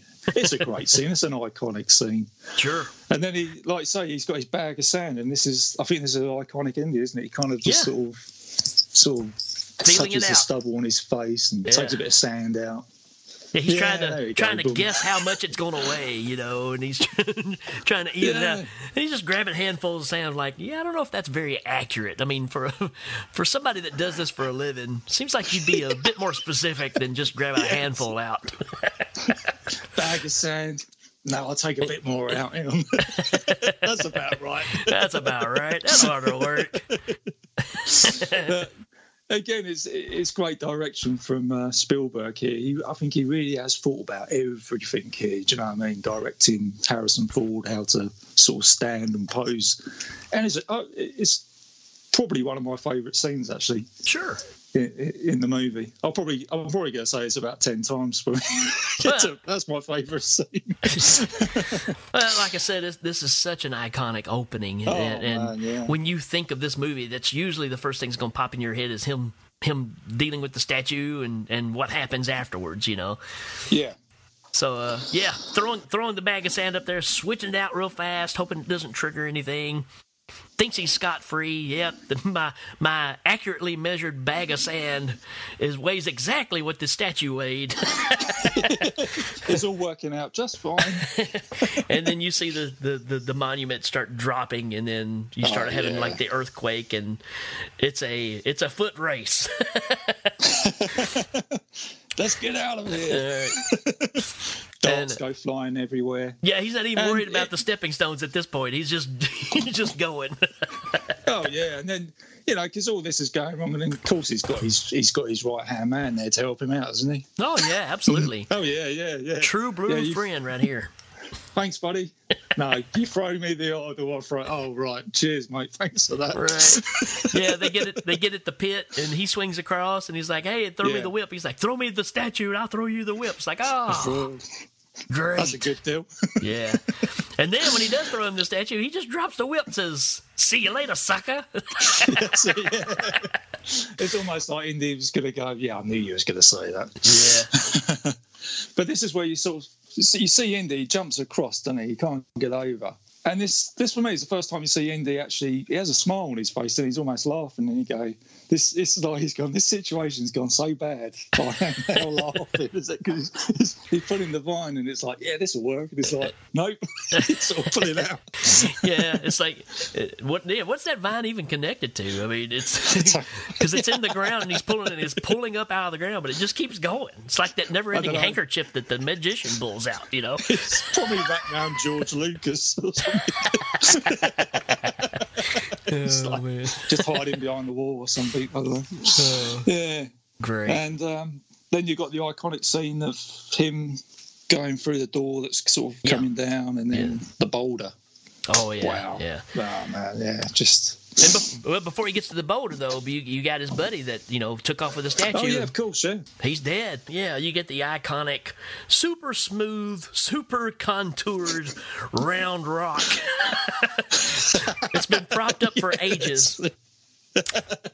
I mean, as round as a bowling ball. It don't even have no no edges to it or nothing. Perfect. so you wonder about the people that uh, that whatever this tribe was. You know, they must have been like bowling ball makers because they did a really good job on his rock. They did a fantastic job of that, didn't they? So- oh, the the uh, is it the Hovito tribe or something, isn't it? I think Right. He calls them. Yeah. But yeah, But- so he comes out covered in cobwebs, Yeah. and then just to top all that off, he's got his uh, he's got his uh, competitor outside waiting for him. Yeah. Yeah. Belloq is standing there and he's Yeah. sur- surra- you know, surrounded by this tribe. They've all got their spears out, so forces him to hand the statue over. And apparently, you can tell that even in the past, this has been going on for a while. So it's like every time Indy finds something, this guy's there with his hand out, going, "Hand it over. Thanks for thanks for being my my worker for me, and uh, you know, I'll I'll take that Yeah. and be on my way." That's it. These these two have definitely got some history behind them, haven't they? And I think this has probably happened before in the past. Yeah. What's now once once was yours, Doctor Jones is now mine. It's like, oh Right. damn, he's Never- done it again. Never trust never trust French archaeologists because they'll just use you. Yeah, that's Uh, and from here Yeah, we get but- the tribe chasing Indy away. He runs to the plane. His buddy's sitting there. Jock standing there fishing. yeah. He's been there for like ten hours. He hasn't had a bite. All of a sudden, yeah. Indy comes running over. Jock, start the engine. Yeah, Start the plane! Start the plane! Start the he's a li- engine! you mate, but the thing is though, he's like he's looking, he's like Indy's running. There's a Hovito try behind him, flying darts, and Jock's got that little bit of, oh damn, I really want to catch that fish. Right. so he chunks chunks the, the rod and reel, jumps up in the plane, starts her up, and Indy grabs a vine and swings out not very far Another out in the water. It's like wow, that was a, you could have just probably jumped off the ledge and got further out than you did on that Well, vine. you might as well just not bother with that vine. Right. Yeah. Makes it to the plane. The plane takes off, and we get that opening scene we heard when we when we first started, where he gets in the plane. Yeah. There's a big python in the seat. It crawls up between his legs and uh, says, "Hi, how are you?" There's a big snake in the plane, Joe. Show a little backbone, will you? So- Oh, I mean, uh, and again, it's just that whole scene. You just it's it's so non-stop, and it's just like, but still, Indy is still the real guy, and you can still show that he's he's scared of something, but he's been through all that. But he's gone, oh, there's a snake. Oh no, you and he's the last person in the world you think would be scared of a snake after going through Exactly. that. It's just Yeah. it just works. It works great. And And, that's the a- other thing is, Jock, he's a cool character. Like Oh, yeah. you only see him for like probably about two or three minutes, but you sort of think, oh, what, what's this guy all about? You know, He acts like he does this all the time, you know. yeah, that's it. Yeah, you know, he's probably just hiding for a couple of bucks. You know, when he arrived in Peru. Hey, can you fly me out? Yeah, sure, Sure. man, not a problem. You know, I've done this. I do this all the time.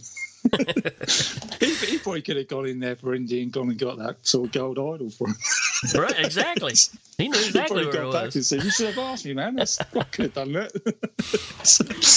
and then and then it cuts to kind of what you were talking about earlier about him being the everyday man. So not only is he this ad- adventurous guy, but he's also a teacher. So he's up there Yeah. at the class. Oh, yeah. He's talking about these things, and you can't you can't talk about the scene and not talk about the girl that has "I love you" written on her eyelids. oh yeah, that's it. I mean, and, and Indy's kind of trying to explain this now. Lippy he's going. Uh, uh. did that say what I think it said? Yeah, I guess it did. Oh.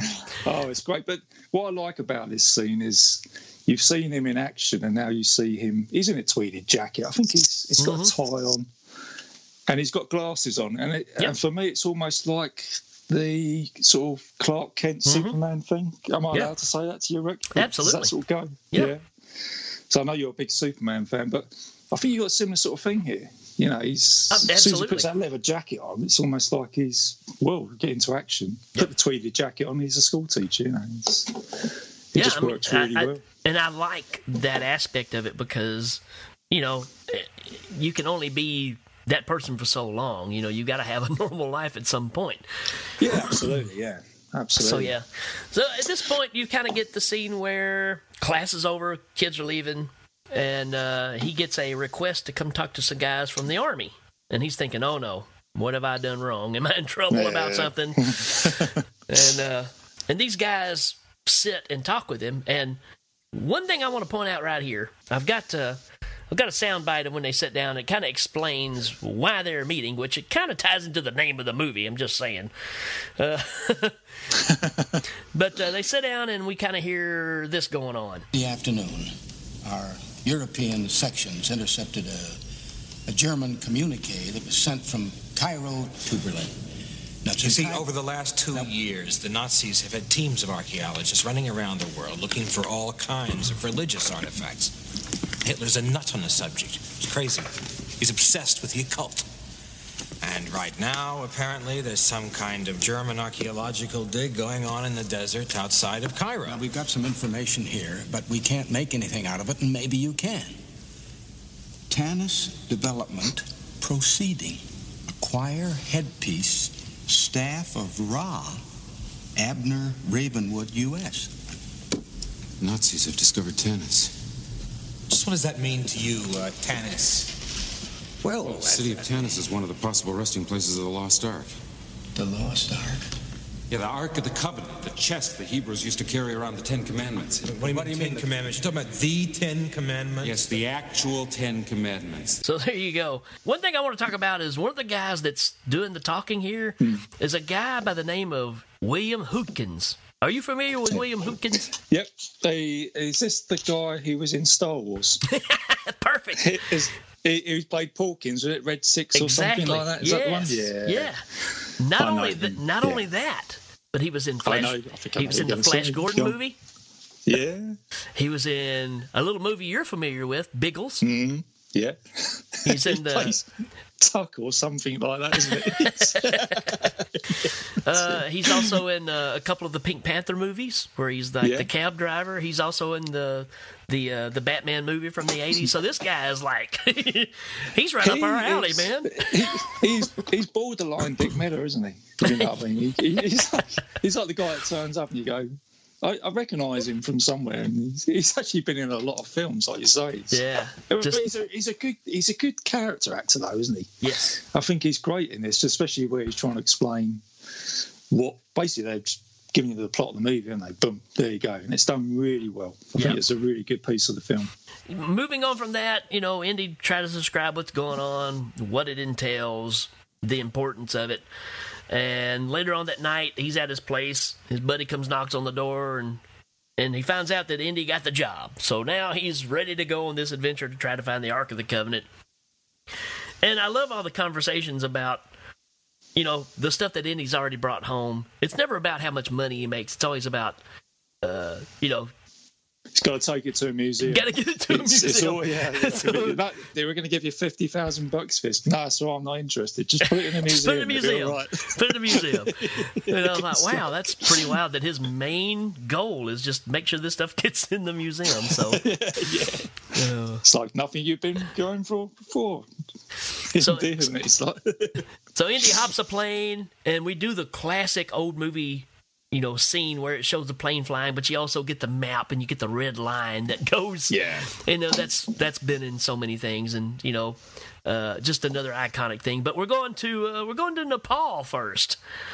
Um, yeah. where we meet Marion Ravenwood, and Yeah. she's um, spending all the profits. I think, and she's drinking people under the table? Yeah, man, this drinking game, man, she's uh she's got it going on, man. She's she's knowing how to make some money right here. But as I'm not, you notice on the scene, no one's actually spending any money in that bar. They're just watching her. Yeah, yeah. drink, drink, drinking Yeah. whiskey, putting people under the table. yeah, yeah. So you got a little betting ring going on here, and then Yeah, you know, dude just takes the last drink and smiles and just falls off his chair while still smiling. And that's it, right? He's gone under the table. Everybody go. yep, end of the night. That's how you We're end the night. shop. That's it. Done. There you go. And from there, she's closing Oh. shop. People are leaving, and she sees. We see the big silhouette behind her of this, you know, hatted Ah. character that comes up, and you hear him say, "Well, we'll just let him do it himself." But he says, "Hello, Marion," and then we get this scene.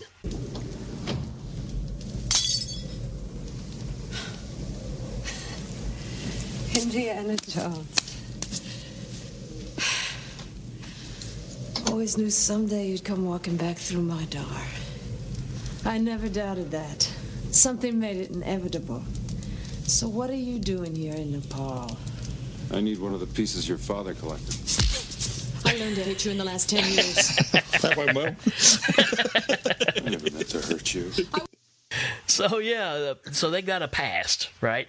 You know, we find out that earlier on that there was a break between uh, Abner and and and uh, Indiana, and you never get a reason why till now.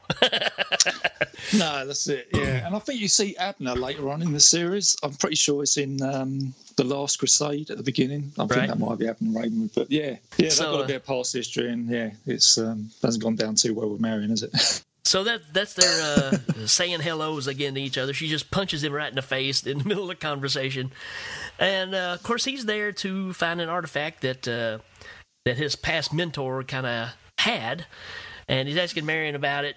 And it's it's the headpiece that goes on the staff. So in other Staff of words, Ra, yeah. the staff of Ra to to find the right location of where the ark is being buried back in the day.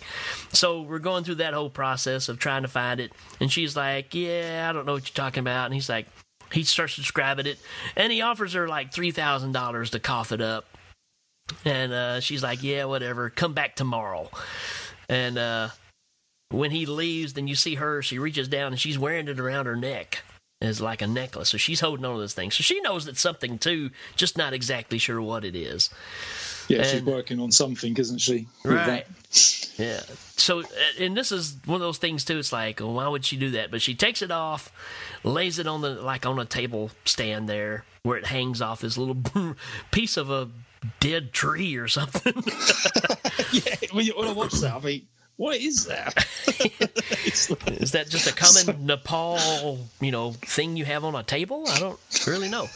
It's like a Nepalese bonsai tree without leaves on it. But it's obviously there to hold it up so you can actually see what it is. Yeah. during this time, uh, you know, the, the good old Germans show up. So, you know, we're finding out, uh, you know, we're we're fighting the Germans here to, to find all these artifacts. Oh, and what a creepy German guy this is as well, and he fits the role just fine, doesn't he? This, Major this, Toht, um, man, he's he's uh, scary dude, man. Uh, yeah, scary. He just fits the part, and I think um, was it Klaus King Kinski was going to do the role. Oh, really? I didn't know that, man. he yeah, Ooh, yeah. he Spielberg actually went to him and said, "I want, want you to do this role perfect for the role," but um, he, he didn't like Spielberg. Apparently. Wow, he would have took that to a whole different level, Something like that, yeah. oh yeah. man. But um, no, Ronald Lacey did it, and he did a really good job. And he was in um, uh, Red Sonja Yes. um, a couple of years later. I think he, he played a creepy dude in that. I think that's it. That was his career. Yeah. Resume, creepy dude. Yeah, I, play, I play. Yeah, played this it. creepy Yeah, dude, played this go- creepy dude. Go-to guy. yeah, but he does a oh. great job. Marion's fire is dying, isn't it? Obviously, you know, it's not like burning like a nuclear explosion, is it? your your your fire's dying here. Yeah, so we get to God, yeah, that's like it. But yeah, he uh, he brings in a bunch of henchmen that are all just uh, about as ugly a group of guys you're ever going to see. Oh God, yeah, yeah. Where do they all turn up from? Rough looking bunch. But uh, so they grab a hold of Marion, hold her still, and uh, Toht grabs a uh, a hot poker. And Yeah, uh, comes it. up to her and gonna basically either burn her face or burn her eye. We don't know where this poker's gonna go just yet. But uh, just like what you would expect in these kind of old series, right when he gets it close to her face, and all of a sudden you hear the whip, when it pulls it, Indy's come in to save the day, and he flicks the poker across the room, and it happens to set some curtains on fire. It's made out of stone, this place, but it just goes to where there's a little bit of cloth for a fire. It just happens to go. It Yeah. could have gone anywhere else, but like somewhere where it's going to ignite.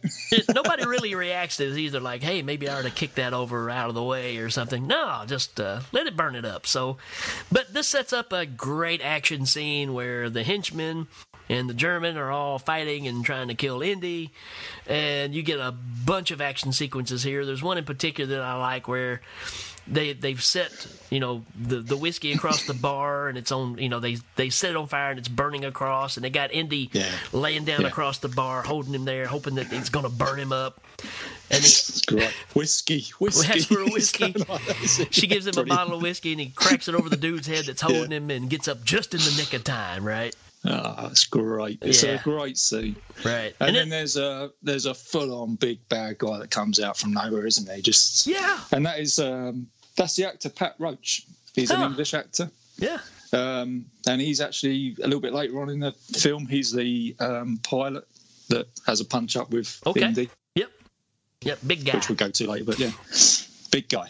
Yeah. So, so coming out of this, then you see Toht looking down, and he actually sees what he's been looking for. You know, the reason that he came there in the first place, and he reaches down to grab it, and you know, like any normal person would do. And this is something I noticed too, because he has these leather gloves on when he first comes in there, and he takes he takes them off to handle the poker. If he would have just left those gloves on, he might have been all right. But uh, he grabs he grabs the, the medallion or the headpiece, whatever you want to call it, and when he does, it just singes his hand. You can hear, Oh, you, can, and he you can feel that burning. he's screaming His like a hand, man. banshee, Yeah. man. so he lets go of it and takes off running outside and dips his hands in the snow, just trying to cool it down. So he had it in his clutches, but uh, the clutch was just too hot. And uh, Oh man. And then, ironically, not even ten seconds later, we're standing outside with Indy and, and Marion, which the building is burning down, and but she's holding it in her hand, like, yeah, it's not hot. well, that's what I thought. When she picks it up, she's got like a paper thin rag, which I think, man, that's going to burn your hand as well, isn't it? But no, she realised, like, I'm your goddamn partner. okay. All right. But then, there's uh, one other thing I was going to mention here, Rik, right? Yeah. Is when Indiana Jones turns up, everybody's got like jumpers and scarves. But no, Indy's he's just got his leather jacket on. It's almost like it's, you can wear it in the snow or you can wear it in the heat. It doesn't matter, you know. It's, He don't need all that cool, stuff. Keep you warm. Right.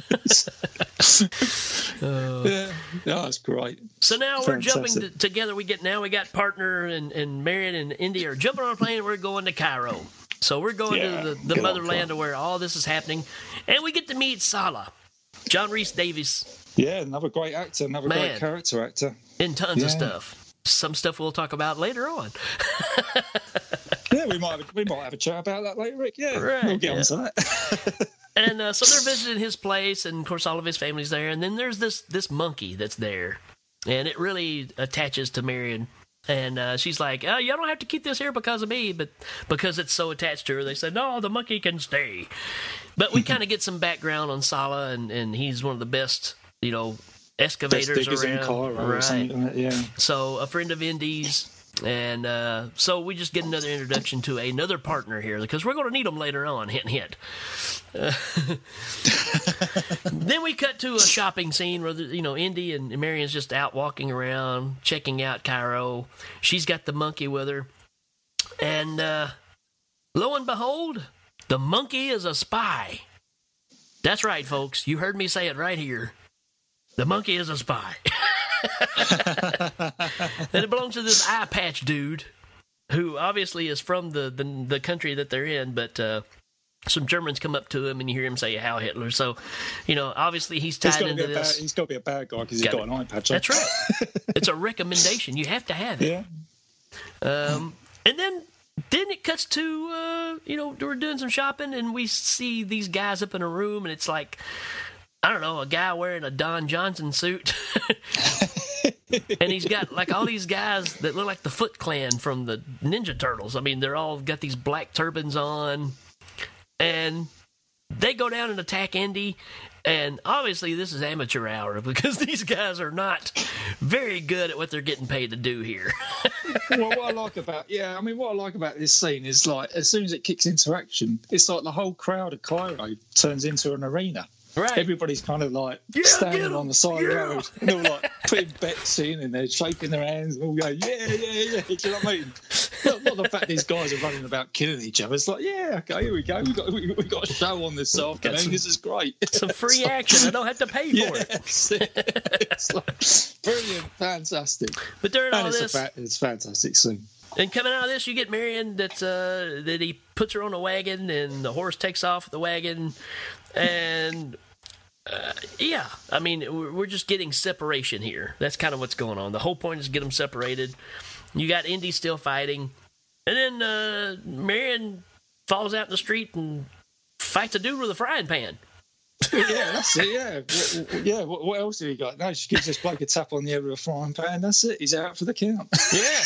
and she she sees him in the street. She grabs the pan. He pulls out a knife. She takes off running and goes in this building. He runs in and you hear a dong. That's it. That guy's out for the count. He's out. She, she cleaned his clock. And uh, then she tries to hide in a basket. And Dad Burn, you know, you see the bad guys running by and the monkeys with the bad guys. And wait a minute, he goes, hey, she's over there. So he the monkey starts giving her away over there in the basket. Yeah. And uh, double cross. yeah, stupid monkey. Thanks to that monkey. Gives a little hand gesture, doesn't he? Yeah, here over here. Oh, cheers. Thanks, buddy.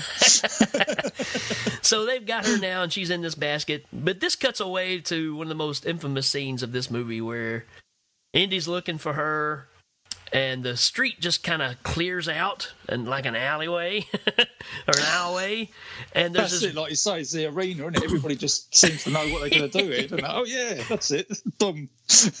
And you get the great big guy down there with the sword. I mean, he's like Goliath, great big guy, and he's swinging his sword around. And Indy's just don't have time for this crap, so he just pulls out his gun, and shoots the dude. and Everybody's like, "Hooray!" And that is such an iconic film, isn't um, Oh. iconic scene in India, isn't it? It's just great. Absolutely. Oh man, Yeah. because I think did he um, didn't Harrison Ford ad lib that or something, didn't he? Because he I was so. suffering with some dysentery or something like that. Right, right. Yeah, and that's great.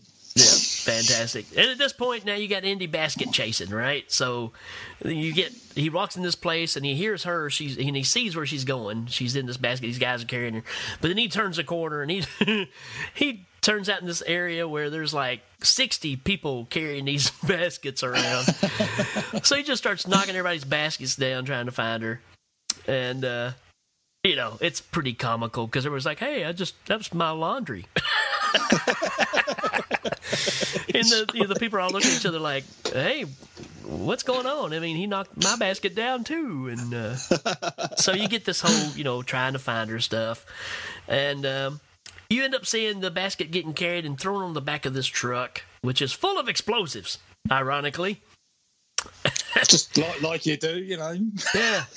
So Indy jumps around the corner chasing after, and he, he's met with a couple of guys with some machine guns. So he has to hide back. All these bad guys get up in the truck and they're taking off, and Indy jumps out and shoots the guys that are driving the truck, and the truck crashes, and you get this huge explosion. So now Indy's thinking, "Oh no, Marion's dead, right? Because she was in the basket, it's in the back of the truck. Boom, kablooey." And poor Indy's now sitting and drinking with the monkey. He's he's remorseful. he still doesn't know that the monkey's a spy. He just I he's just just say he's got some great friends, isn't he, Indiana Jones? right. so let's just say that he's feeling remorseful and he's playing with Marion's monkey. Because what else you going to do? but you know what, Rik? The bit I like is when he goes to see. Is it the next scene when he sees Sallah?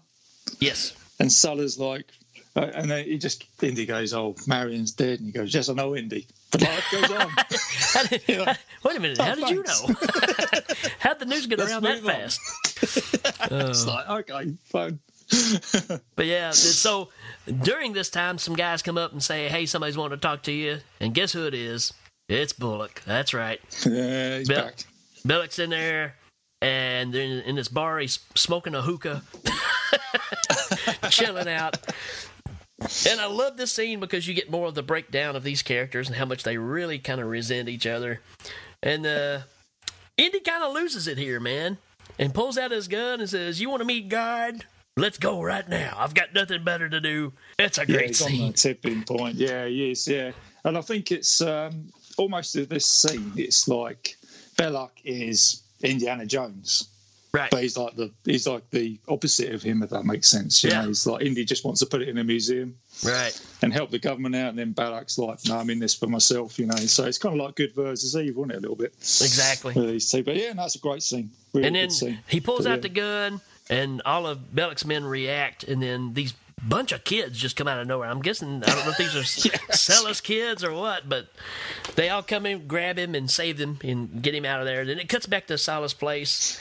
And you get a scene where the eye patch dude is sneaking in, and you see him pour some poison on some dates. You know, so we've made this whole thing about eating dates because that's been going Yeah. on through this whole scene here.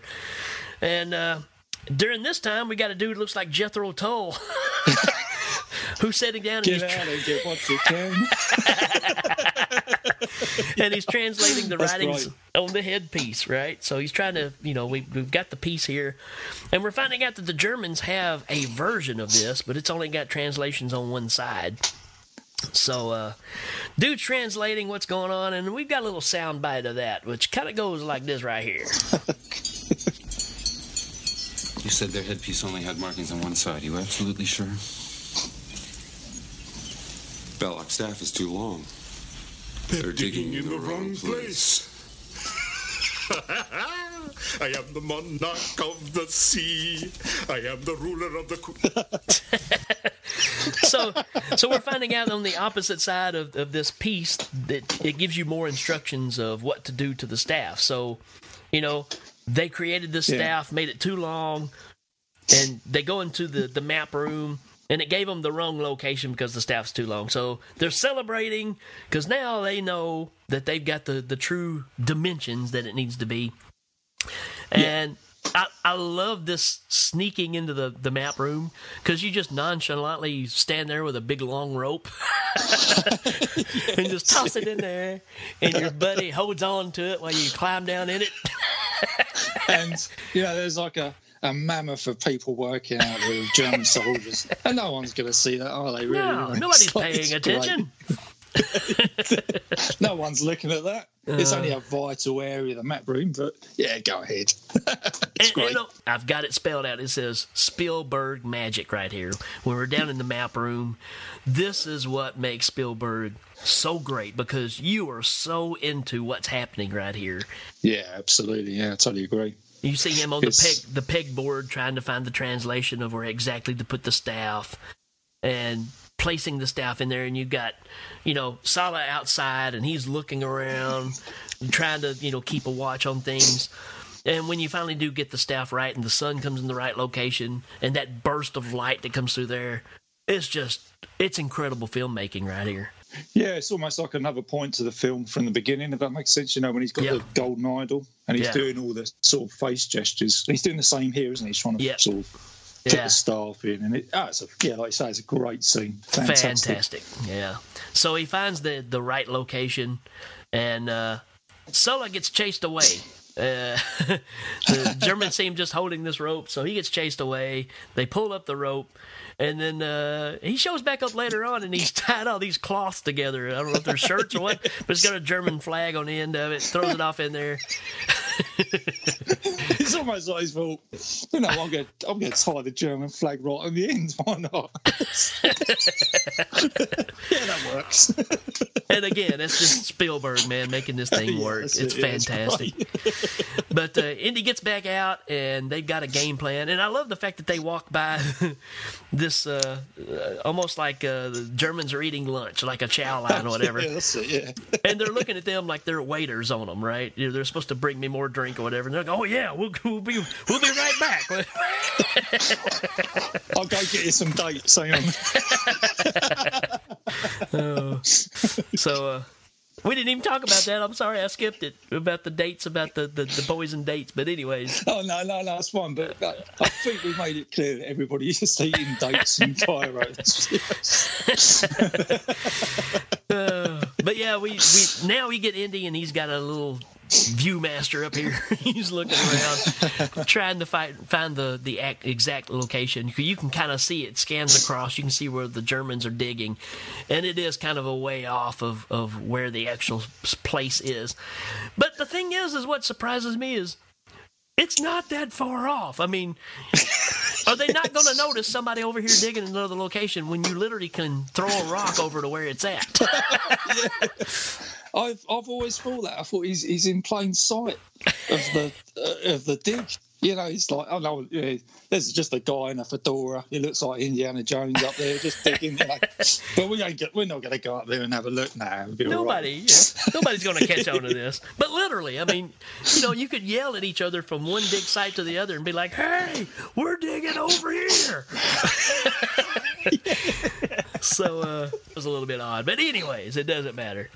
They find the right location, and then Indy, out of luck, happens to find Marion in a tent. So he finds out she's not dead, and he's going to save her. But then he realizes, wait a minute, if we do, if I do untie her, then they're going to know something's up. They're going to start, you know, combing the desert looking for us. And uh, so it's a it seems kind of like he's doing the wrong thing, but it's really a smart thing that he does to leave her there. Yeah, he, he thinks he's going to blow the whole thing, doesn't he? So he just right. puts the gag back in her mouth and says, "That's okay. I'll come back for you later on." Of course, she's not happy about it. We can just say that, but but uh, yeah. So uh, at this point, Indy's group start to dig, and you get the the storm going on, and uh, all this again. It's all just Spielberg magic. This, oh yeah, absolutely, yeah. Because it's almost like the heavens know that they're going for something, isn't it? Because you've got like Exactly. the, the lightning and the clouds coming. It's a little bit like um, the Ten Commandments, isn't it? With like Exactly. Chuck, you almost expect Chuck Heston to turn up with some stars. you're you're messing with So- something you're not supposed to be messing with. Exactly, yeah, that's it. So, it's a great scene, very Right. atmospheric scene. It's, And then they finally find this this this concrete stone slab that they finally find and they they dig out around the edges they get the crowbars they pry it up and pull it back and it's a it's definitely a tomb and uh, they start looking down in there and we kind of we kind of get this a little sound bite right here Indy, why does the floor move? Give me your torch.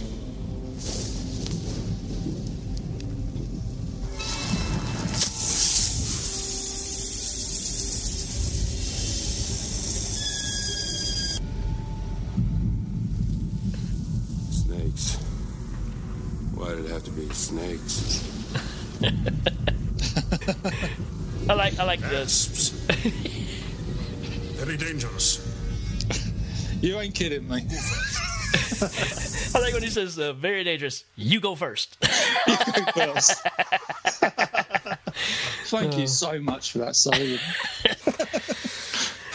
At this point, we Oh, kind of cut away to the Germans having a conversation about uh, Belloq needs to try to woo Marion here and get the information out of her because we're still missing some crucial information. And um, while this is going on, this is where Indy decides he's going to cli- climb down in there. So he's taking some torches, throwing them down, kind of made a little clearing, which I still don't understand how that would really work. But anyways, I'm going to drop these perfectly. I'm going to drop these perfectly in some sort of shape, and it's going to keep the snakes from being in that circle of some sort. So you'd have to drop a lot of torches for that to happen. yeah, and they just all fall right in the right place, don't they? Like a circle, and it just all yeah.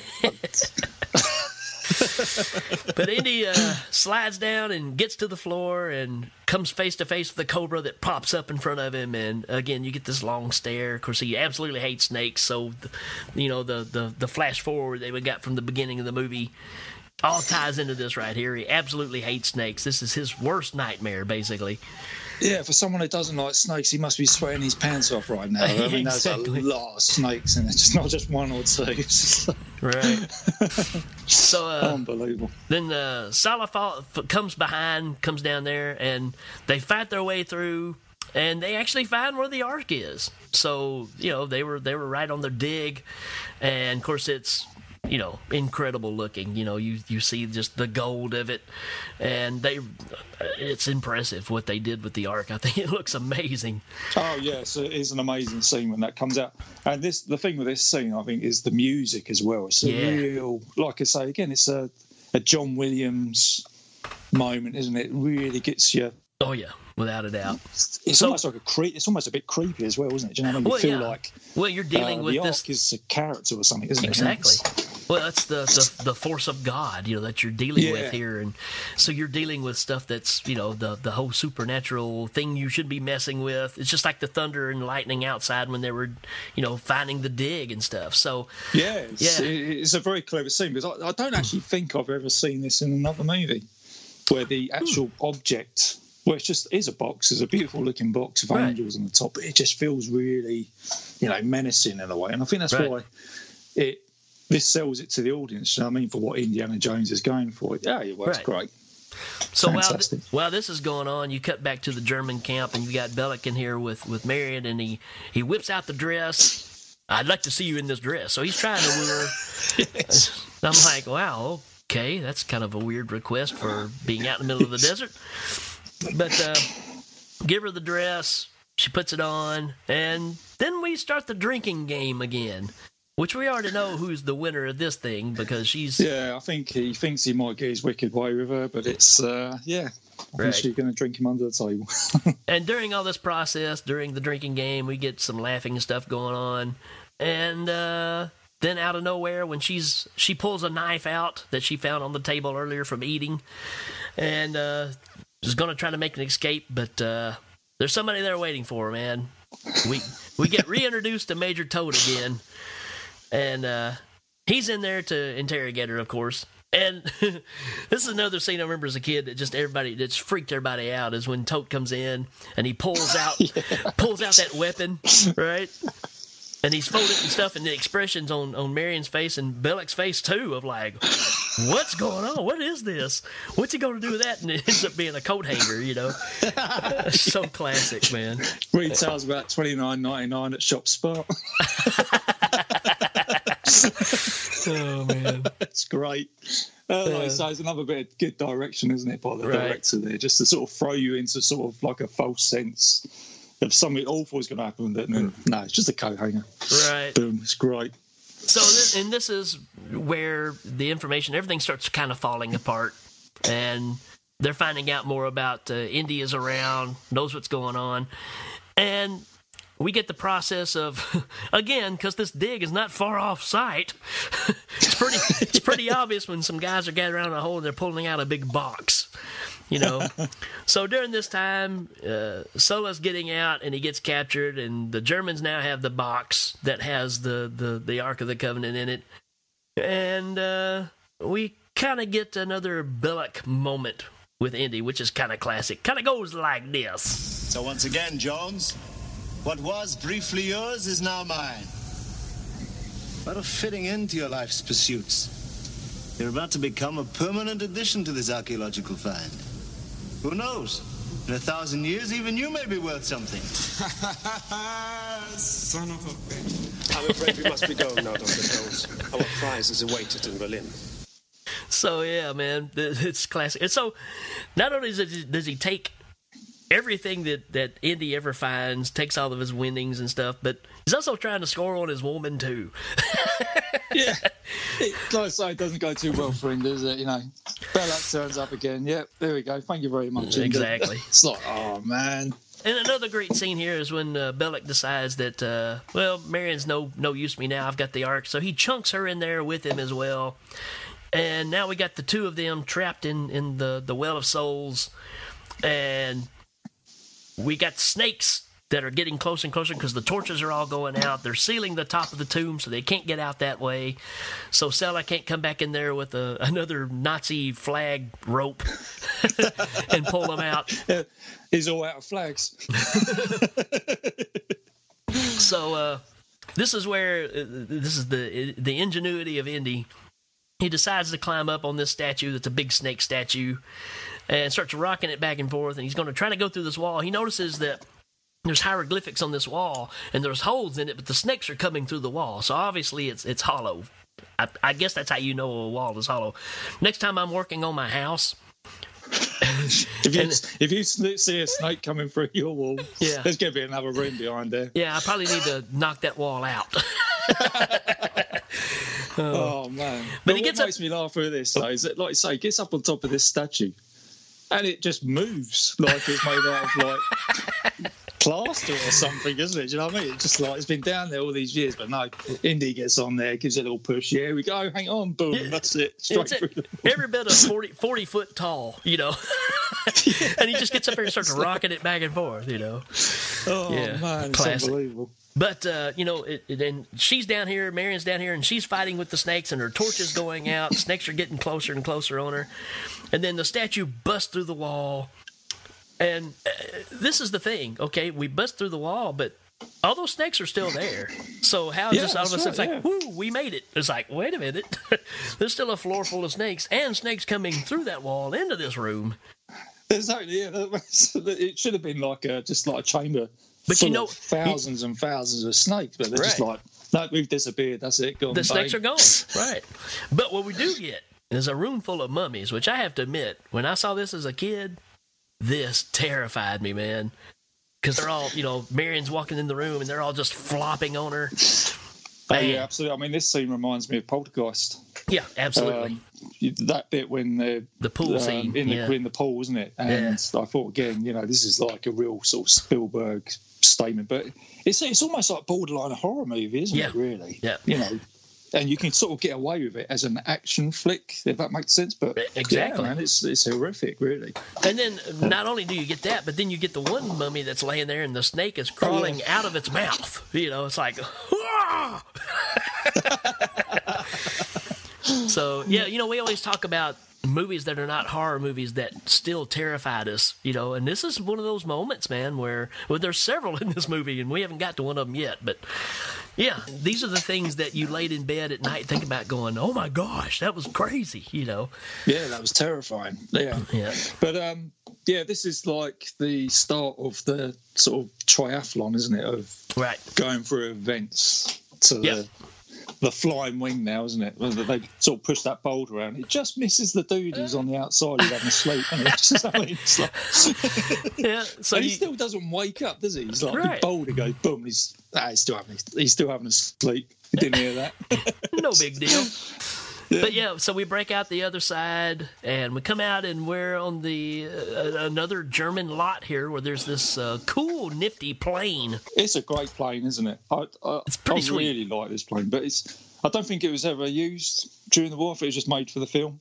Sure. But but what always gets me is they're like, yeah, okay, they're going to put the Ark on the plane. It's got two pilots on there, and Indy's going, we'll, we'll be on the plane. I'm thinking, where are they going to be on the plane? Because it's like it's it's a wing. It doesn't have any fuselage on it or anything like that. I was thinking, so where are they going to they going to get into the Ark? Right, exactly.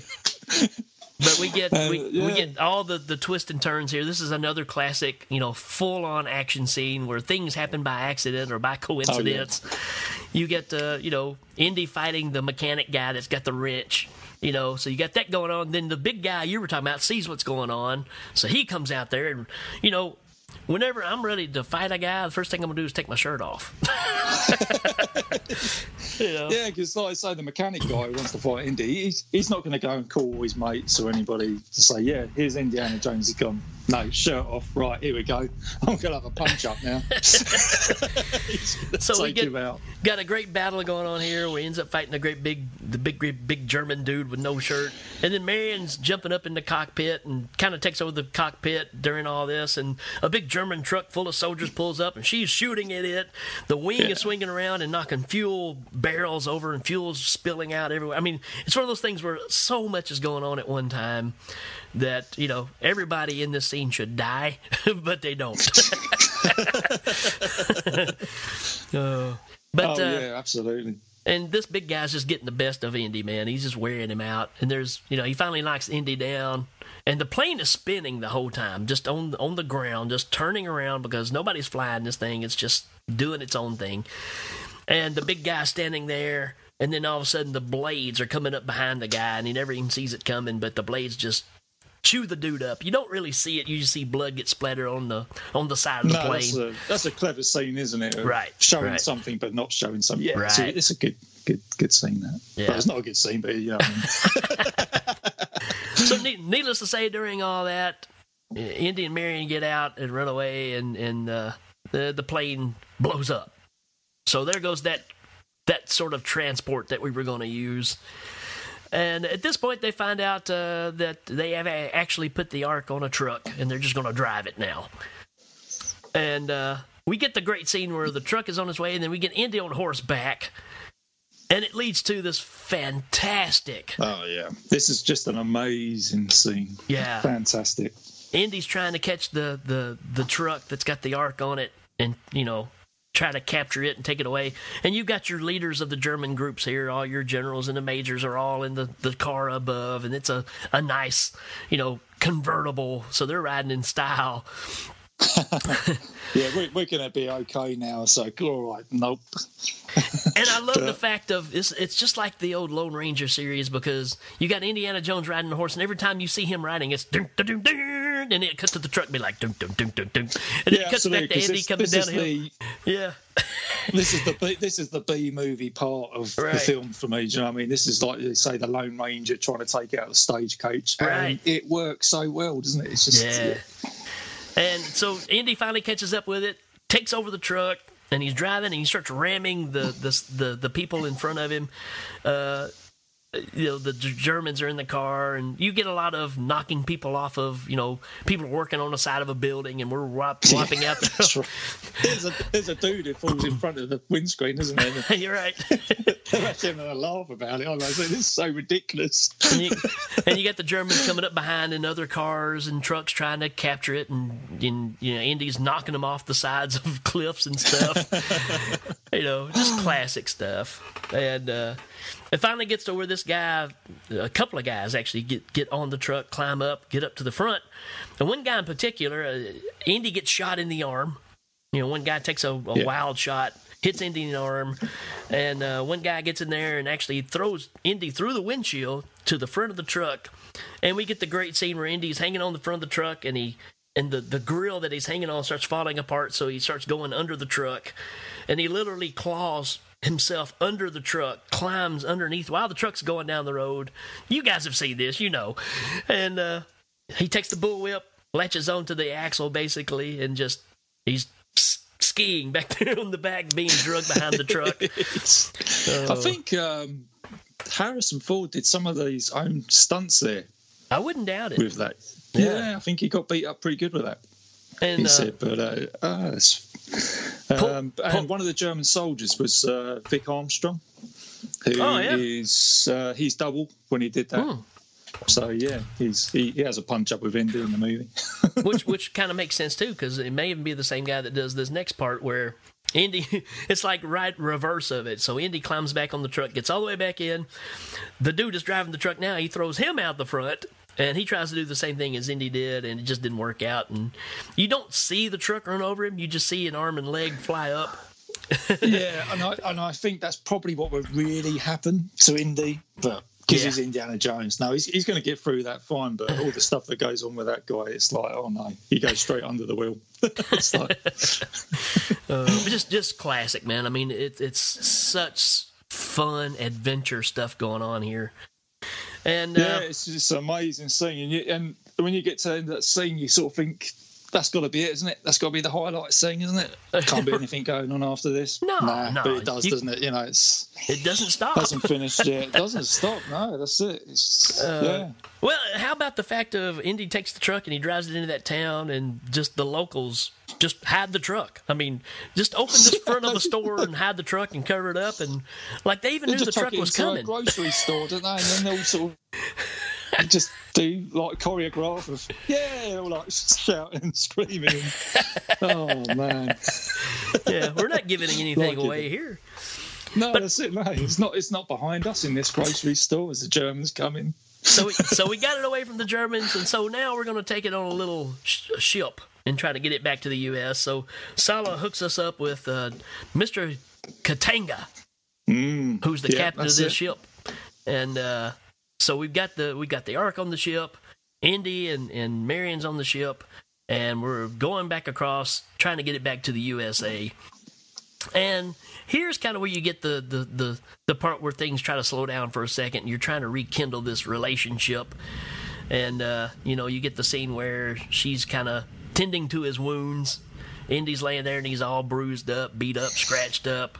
I mean, he's been drugged behind a German truck.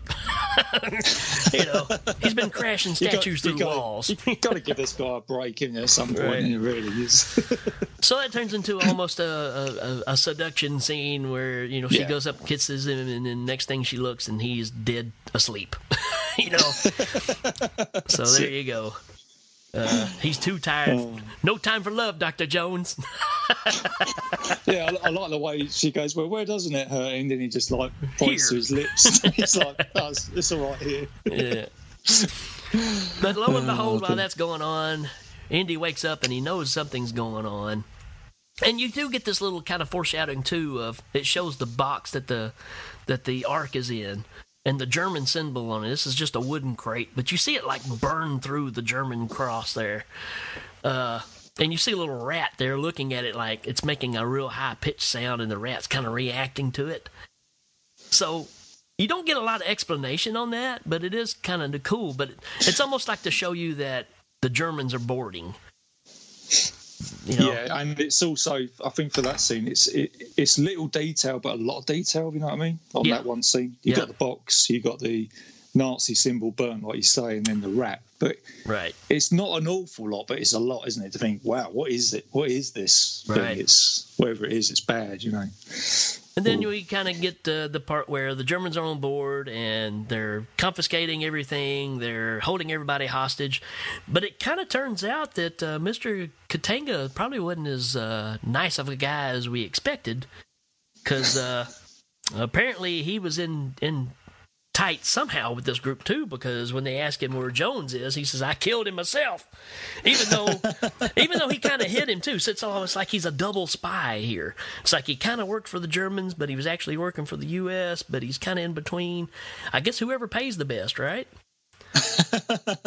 yes, it. Just let me keep the girl for my loss. That's it. Thanks very much. So, so they so they, they they take the girl, they take the ark, they leave everybody else, and they're looking around for Indy, and then one of them says, "I found him," and you look across, and it, and the Germans are on a submarine now, or in a submarine, and Indy's over there on the sub. All of a sudden, it's like, Yeah, okay, that's it. That's it. He just, you know, he's going to swim across. He's going to go on something. You think to yourself, okay, that's fine. It's a great looking, you know, it's great what you're doing, but it's a submarine. How are you going to get on it? And then the whole thing is, you've got the whole crew of the other ship over there cheering. It's like y'all may want to keep it down because they may hear y'all reacting. Give it a one. Yeah, that's it. Uh, but Indy's on the sub, and this is the thing that gets me too because he can't get in the sub. No. So the sub just never goes underwater. They just stay floating on top. I guess the It's rest of the as if time. someone's called the captain and said Indiana Jones is on top. He's gone, all right, we won't, we won't submerge, then that'll be all right. So we end up going Oh, to this un, kind of uncharted island. Well, it's actually charted, I guess, but it's German occupied island. And uh, they're pulling the sub in, they're getting the ark out, and all this kind of stuff. So this is the island where they're going to test the ark. They want to make sure that it is what it is before they decide to take it before Hitler and say, here it is, and it turns out to be a fluke. So they go to this island to open it up, which is a no no. so, you know, that's not what you're supposed to do. You, it's, it's supposed to, you know, just sit and do its thing. just look at it. Yeah. You just look it at it. Yeah, don't touch it. Don't touch it. And uh, you see Indy kind of, at this point, he's uh, making his way around and ends up uh, beating up a soldier, takes in his outfit. And another guy shows up, and then uh, Indy beats him up and gets a hat. Yeah, the uh, shirt doesn't fit, but the hat's all right. Right. Yeah. Con- conveniently works, you know. But uh, we do get. Uh, I, I do have a little bit of dialogue here of of uh, why we're here because I think one of the commanders is asking Belloq why we're doing this. So here we go. Here's a better explanation than what I just did. Monsieur, I am uncomfortable with the thought of this Jewish ritual. Are you sure it's necessary? Let me ask you this. Would you be more comfortable opening the Ark in Berlin for your Fuhrer? Finding out only then if the sacred pieces of the Covenant are inside? Knowing only then whether you have accomplished your mission and obtained the one true Ark? Yeah, sure. it does make you think, though, doesn't it? He's going to go to this island, do this ritual, and you think, why don't you just open it up and have a quick peek inside and go, yeah, it's in there, fine, right, let's go to Berlin.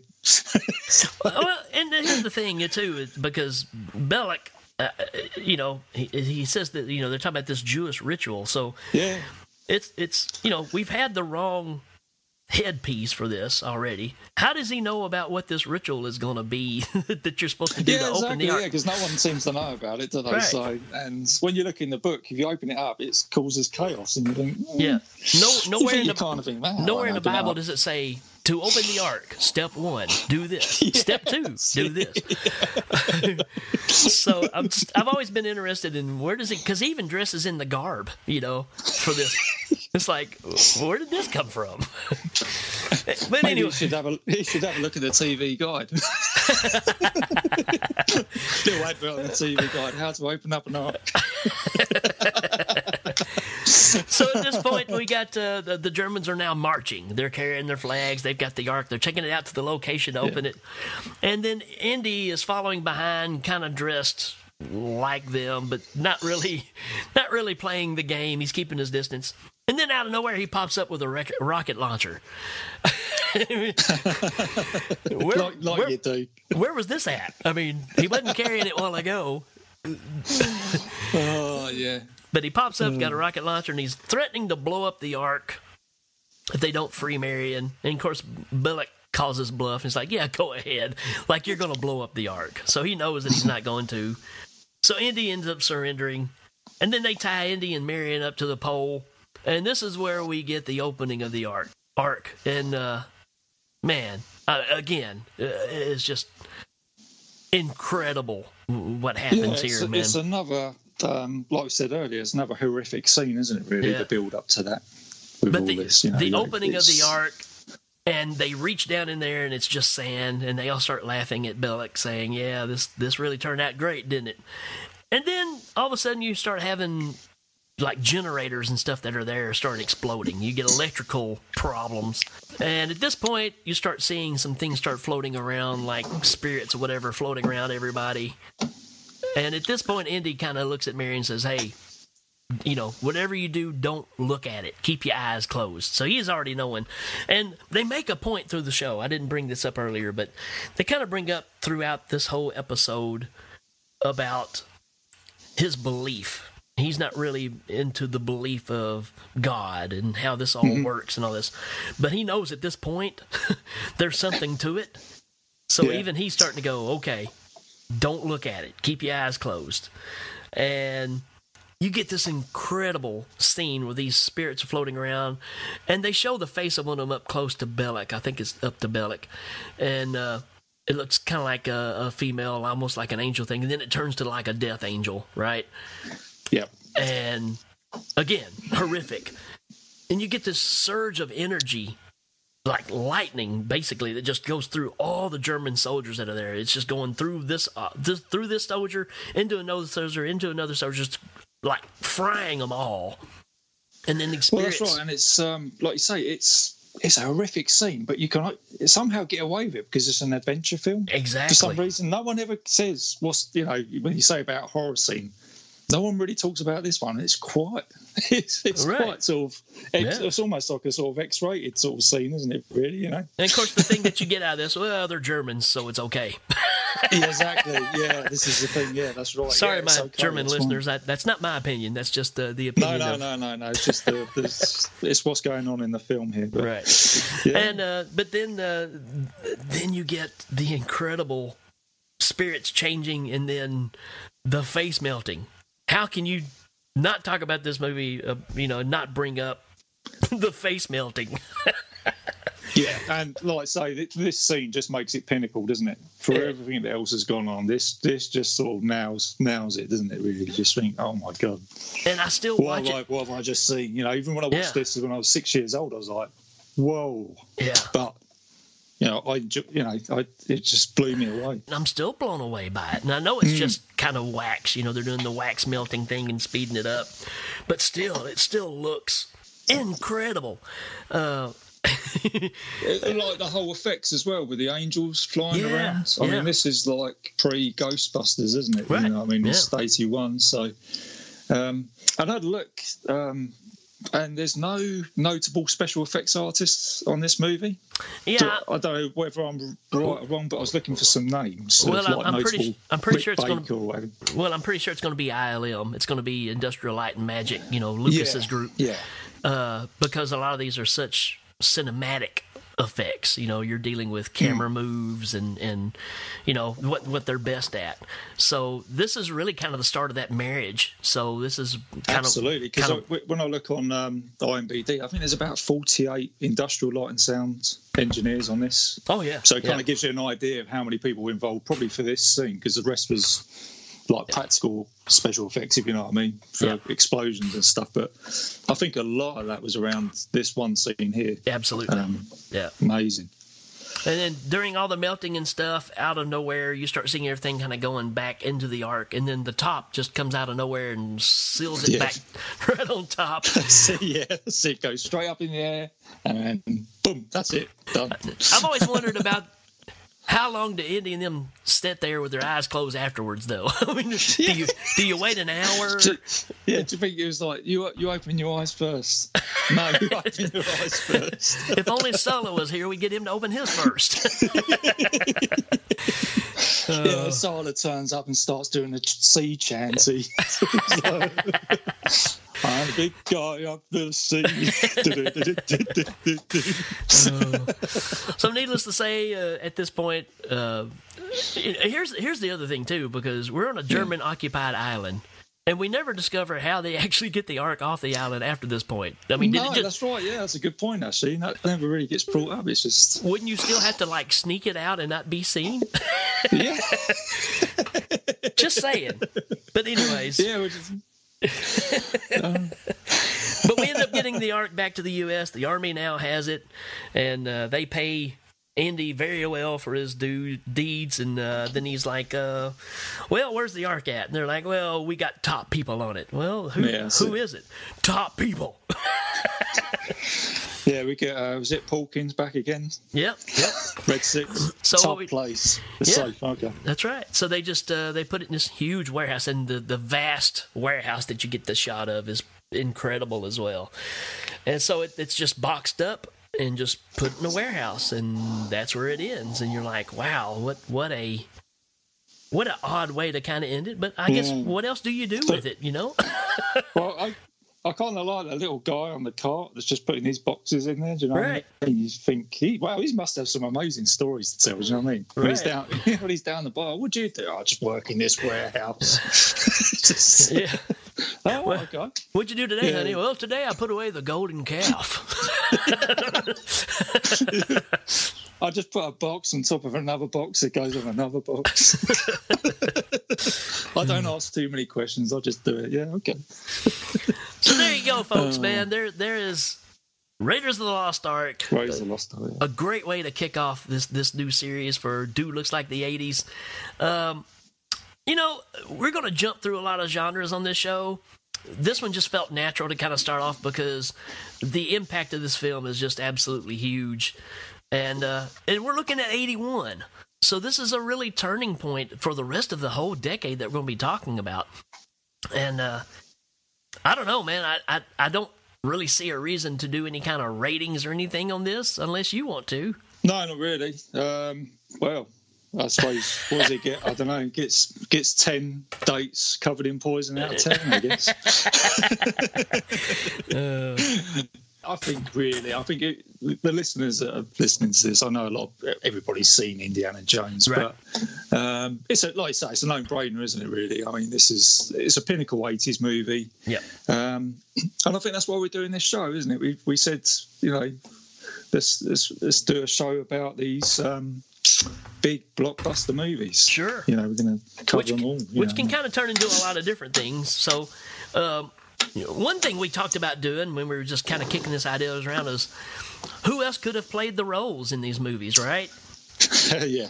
So you had some that were actually looked at before, right? You said Yeah, uh, I Tom Selleck. Sylvester Stallone. Wow. Oh. What do you reckon? Hey, hey, Marion, I, I live a, Hey man, I think uh, I was thinking you and me could uh, partner up and uh, go find this uh, go find this ark. hey, hey, Jock, go start that engine, man. I think it would have worked out great. I mean, hell, we wouldn't known any different, I guess, would we really? Yeah.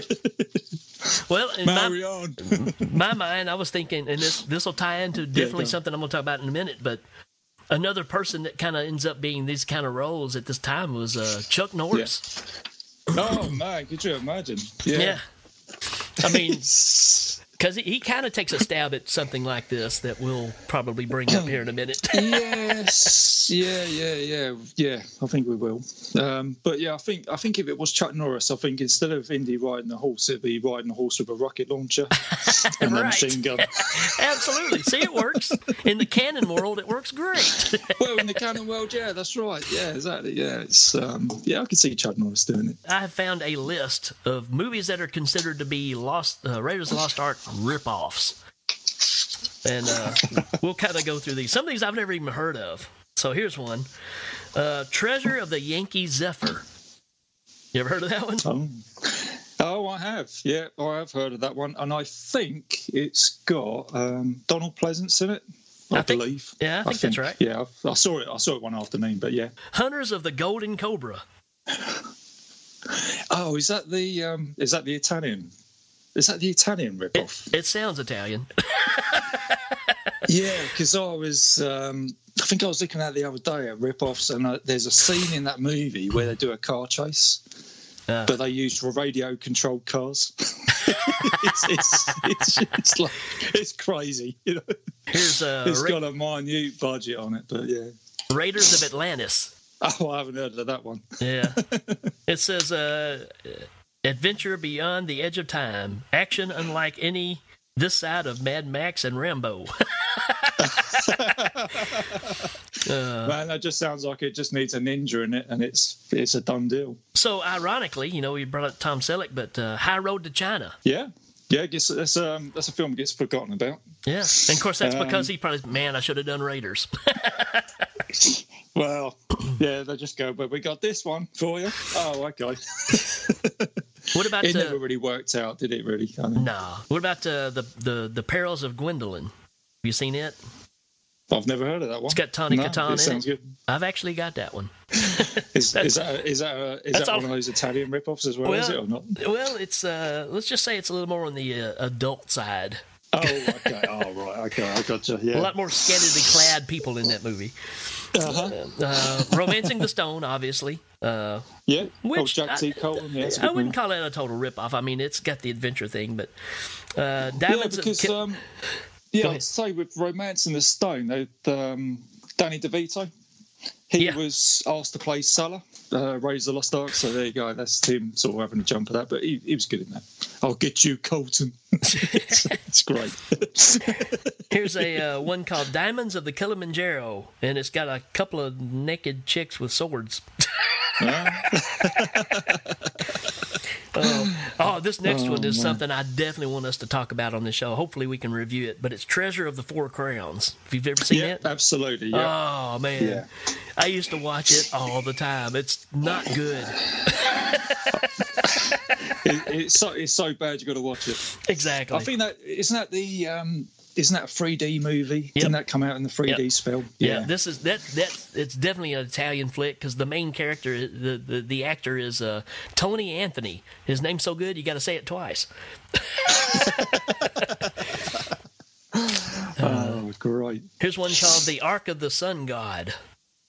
Oh, right. Okay. Yeah. It says hidden Yeah, for two thousand years, a treasure, a treasure no man has ever seen or lived to tell about. Hmm, that don't sound familiar at all. No, it doesn't sound like a Raiders rip-off at all. Ah. Speaking of which, here's one called King Solomon's Mines. How about that? Ah, wow, Richard okay. Chamberlain. Never Hmm. heard of it. Never heard of it. No. I must check that movie out. I don't even know what to say about this next one. It says Tex and the Diabetes hair. Tex and the Diabetes hair. Yeah, I don't know what this is. I think that's. Um, is that scraping the barrel? It's already been scraped a few times. Let's just call him Tex. this one called Jungle Raiders. Uh, speaking of uh, Chuck Norris, here's Firewalker. yeah, the one with um, Lou Diamond. Lou- oh, no. Lou- Lou, Lou Gossett Lou Jr.. Diamond Phillips. Lou Di- Louis Gossett Jr. Diamond Right. Phillips. You can't handle the Lou. You can't handle it. Yeah, that's um. Is that a Cannon movie? Yes. Yeah, I think so. I Uh, figured I figured it might end up on our radar eventually. I think that will do. I think that might be worth Yeah. um, checking out. I watched show, it. yeah. I watched it recently, and it's still kind of fun. You know, it's it's badly done, but it's fun. Yeah, I think um, I, I know we're going to review, but these I think these films know that they're going to be that type of movie. If that makes sense, and I think Chuck Norris and uh, Louis Gossett Jr. gone. Yeah, let's have some fun with this film. We'll, we'll roll with this, and All right, so here's we'll go into that here's a list of some other ones. I'll just go through them real quick. Sky Pirates, uh, Treasure of the Amazon, Armor of God, which is a Jackie Chan movie. Uh, Jake Speed, how about that? Yeah, I was going to say Jake Speed. I watched that um, not long ago because it got re-released on Arrow, Uh, and uh, yeah, it's a fun movie. Jane and the Lost City. Uh, oh, it's got your mate in it. That one, isn't it? yeah, Um, Flash Gordon. Flash? Gordon, Sam, yeah, Sam Jones. Yeah, yeah, yeah, yeah. uh, Treasure of the Moon Goddess, uh, Blood Bloodstone, Tennessee Buck. Uh, There's a bit of you, that Rik, isn't it? just a little bit. It's got uh, David Keith in it and uh, Kathy Shower. Yeah, nobody important.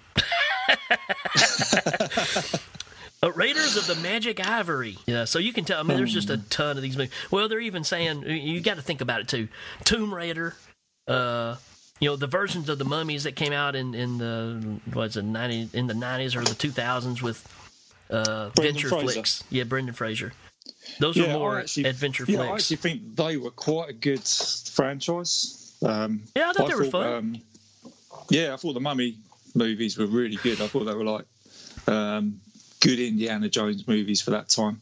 Yeah, and you- Totally enjoyed it. I was totally sold with that. And you got National Treasure Um, in there too, kind of mentioned, which I kind of get that because it's kind of the same thing. It's just more of on a, on a civilized turf, you know. Uh, you know what? I, I thought we might get away with mentioning Nicolas Cage on this show. I kind of leave that for the guys on uh, Haunted Hill. You know, I mean, they seem to have a big surgence of Nicolas Cage on there right now. Correct.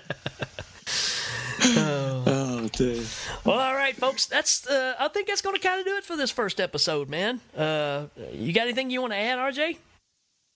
No, like I say, Rik, it's it, it's been good being here. Um, had a blast. Really looking forward to doing other shows. So, Oh yeah, um, yeah. you're a Yeah, total just- natural, man. I'll see what the listeners say. I'll be um, interested to Absolutely. hear any feedback or anything like that on Facebook. So, but um, Which yeah, is- like I say, as you, as you say, if there's any films that you guys want us to um, cover, put it on Facebook and we'll have a look.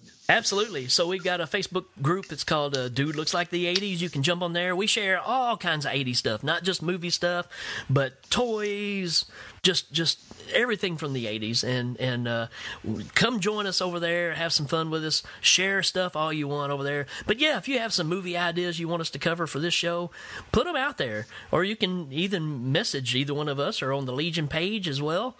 Uh, and don't forget to visit all the other great shows that are at Legion because, I mean, we're having fun, but they have fun on all those shows too. And namely, like you said, Podcast on Haunted Hill is a great show and uh, just a great bunch of guys. And I'm hoping to kind of get them to come on here with us an episode not too far yeah, down the no, road. absolutely, Rik. Yeah, I mean, I, I totally agree with you. Like, um, as a, as a listener, as I said before at the beginning of the show, it, I think it's a lovely group of guys on here on the Legion podcast. You know, you've Yeah. got Colt, uh, Duncan, uh, the Witch. Absolutely. Um, Dar- Darren Wilson's got his show. Um, guys I've never met, but I feel like I know, if that makes sense. You know what I mean? Since being here. And Yep. now I'm here with you. I never thought I'd be doing a podcast with you, I'll be honest with you. But it's. I'm, I'm really enjoying myself. Know, It's, a, it's a good time. Well, it's. I think uh, you're perfect for this, and and you know, like I said, I, I can't wait to see what all we tackle next, man.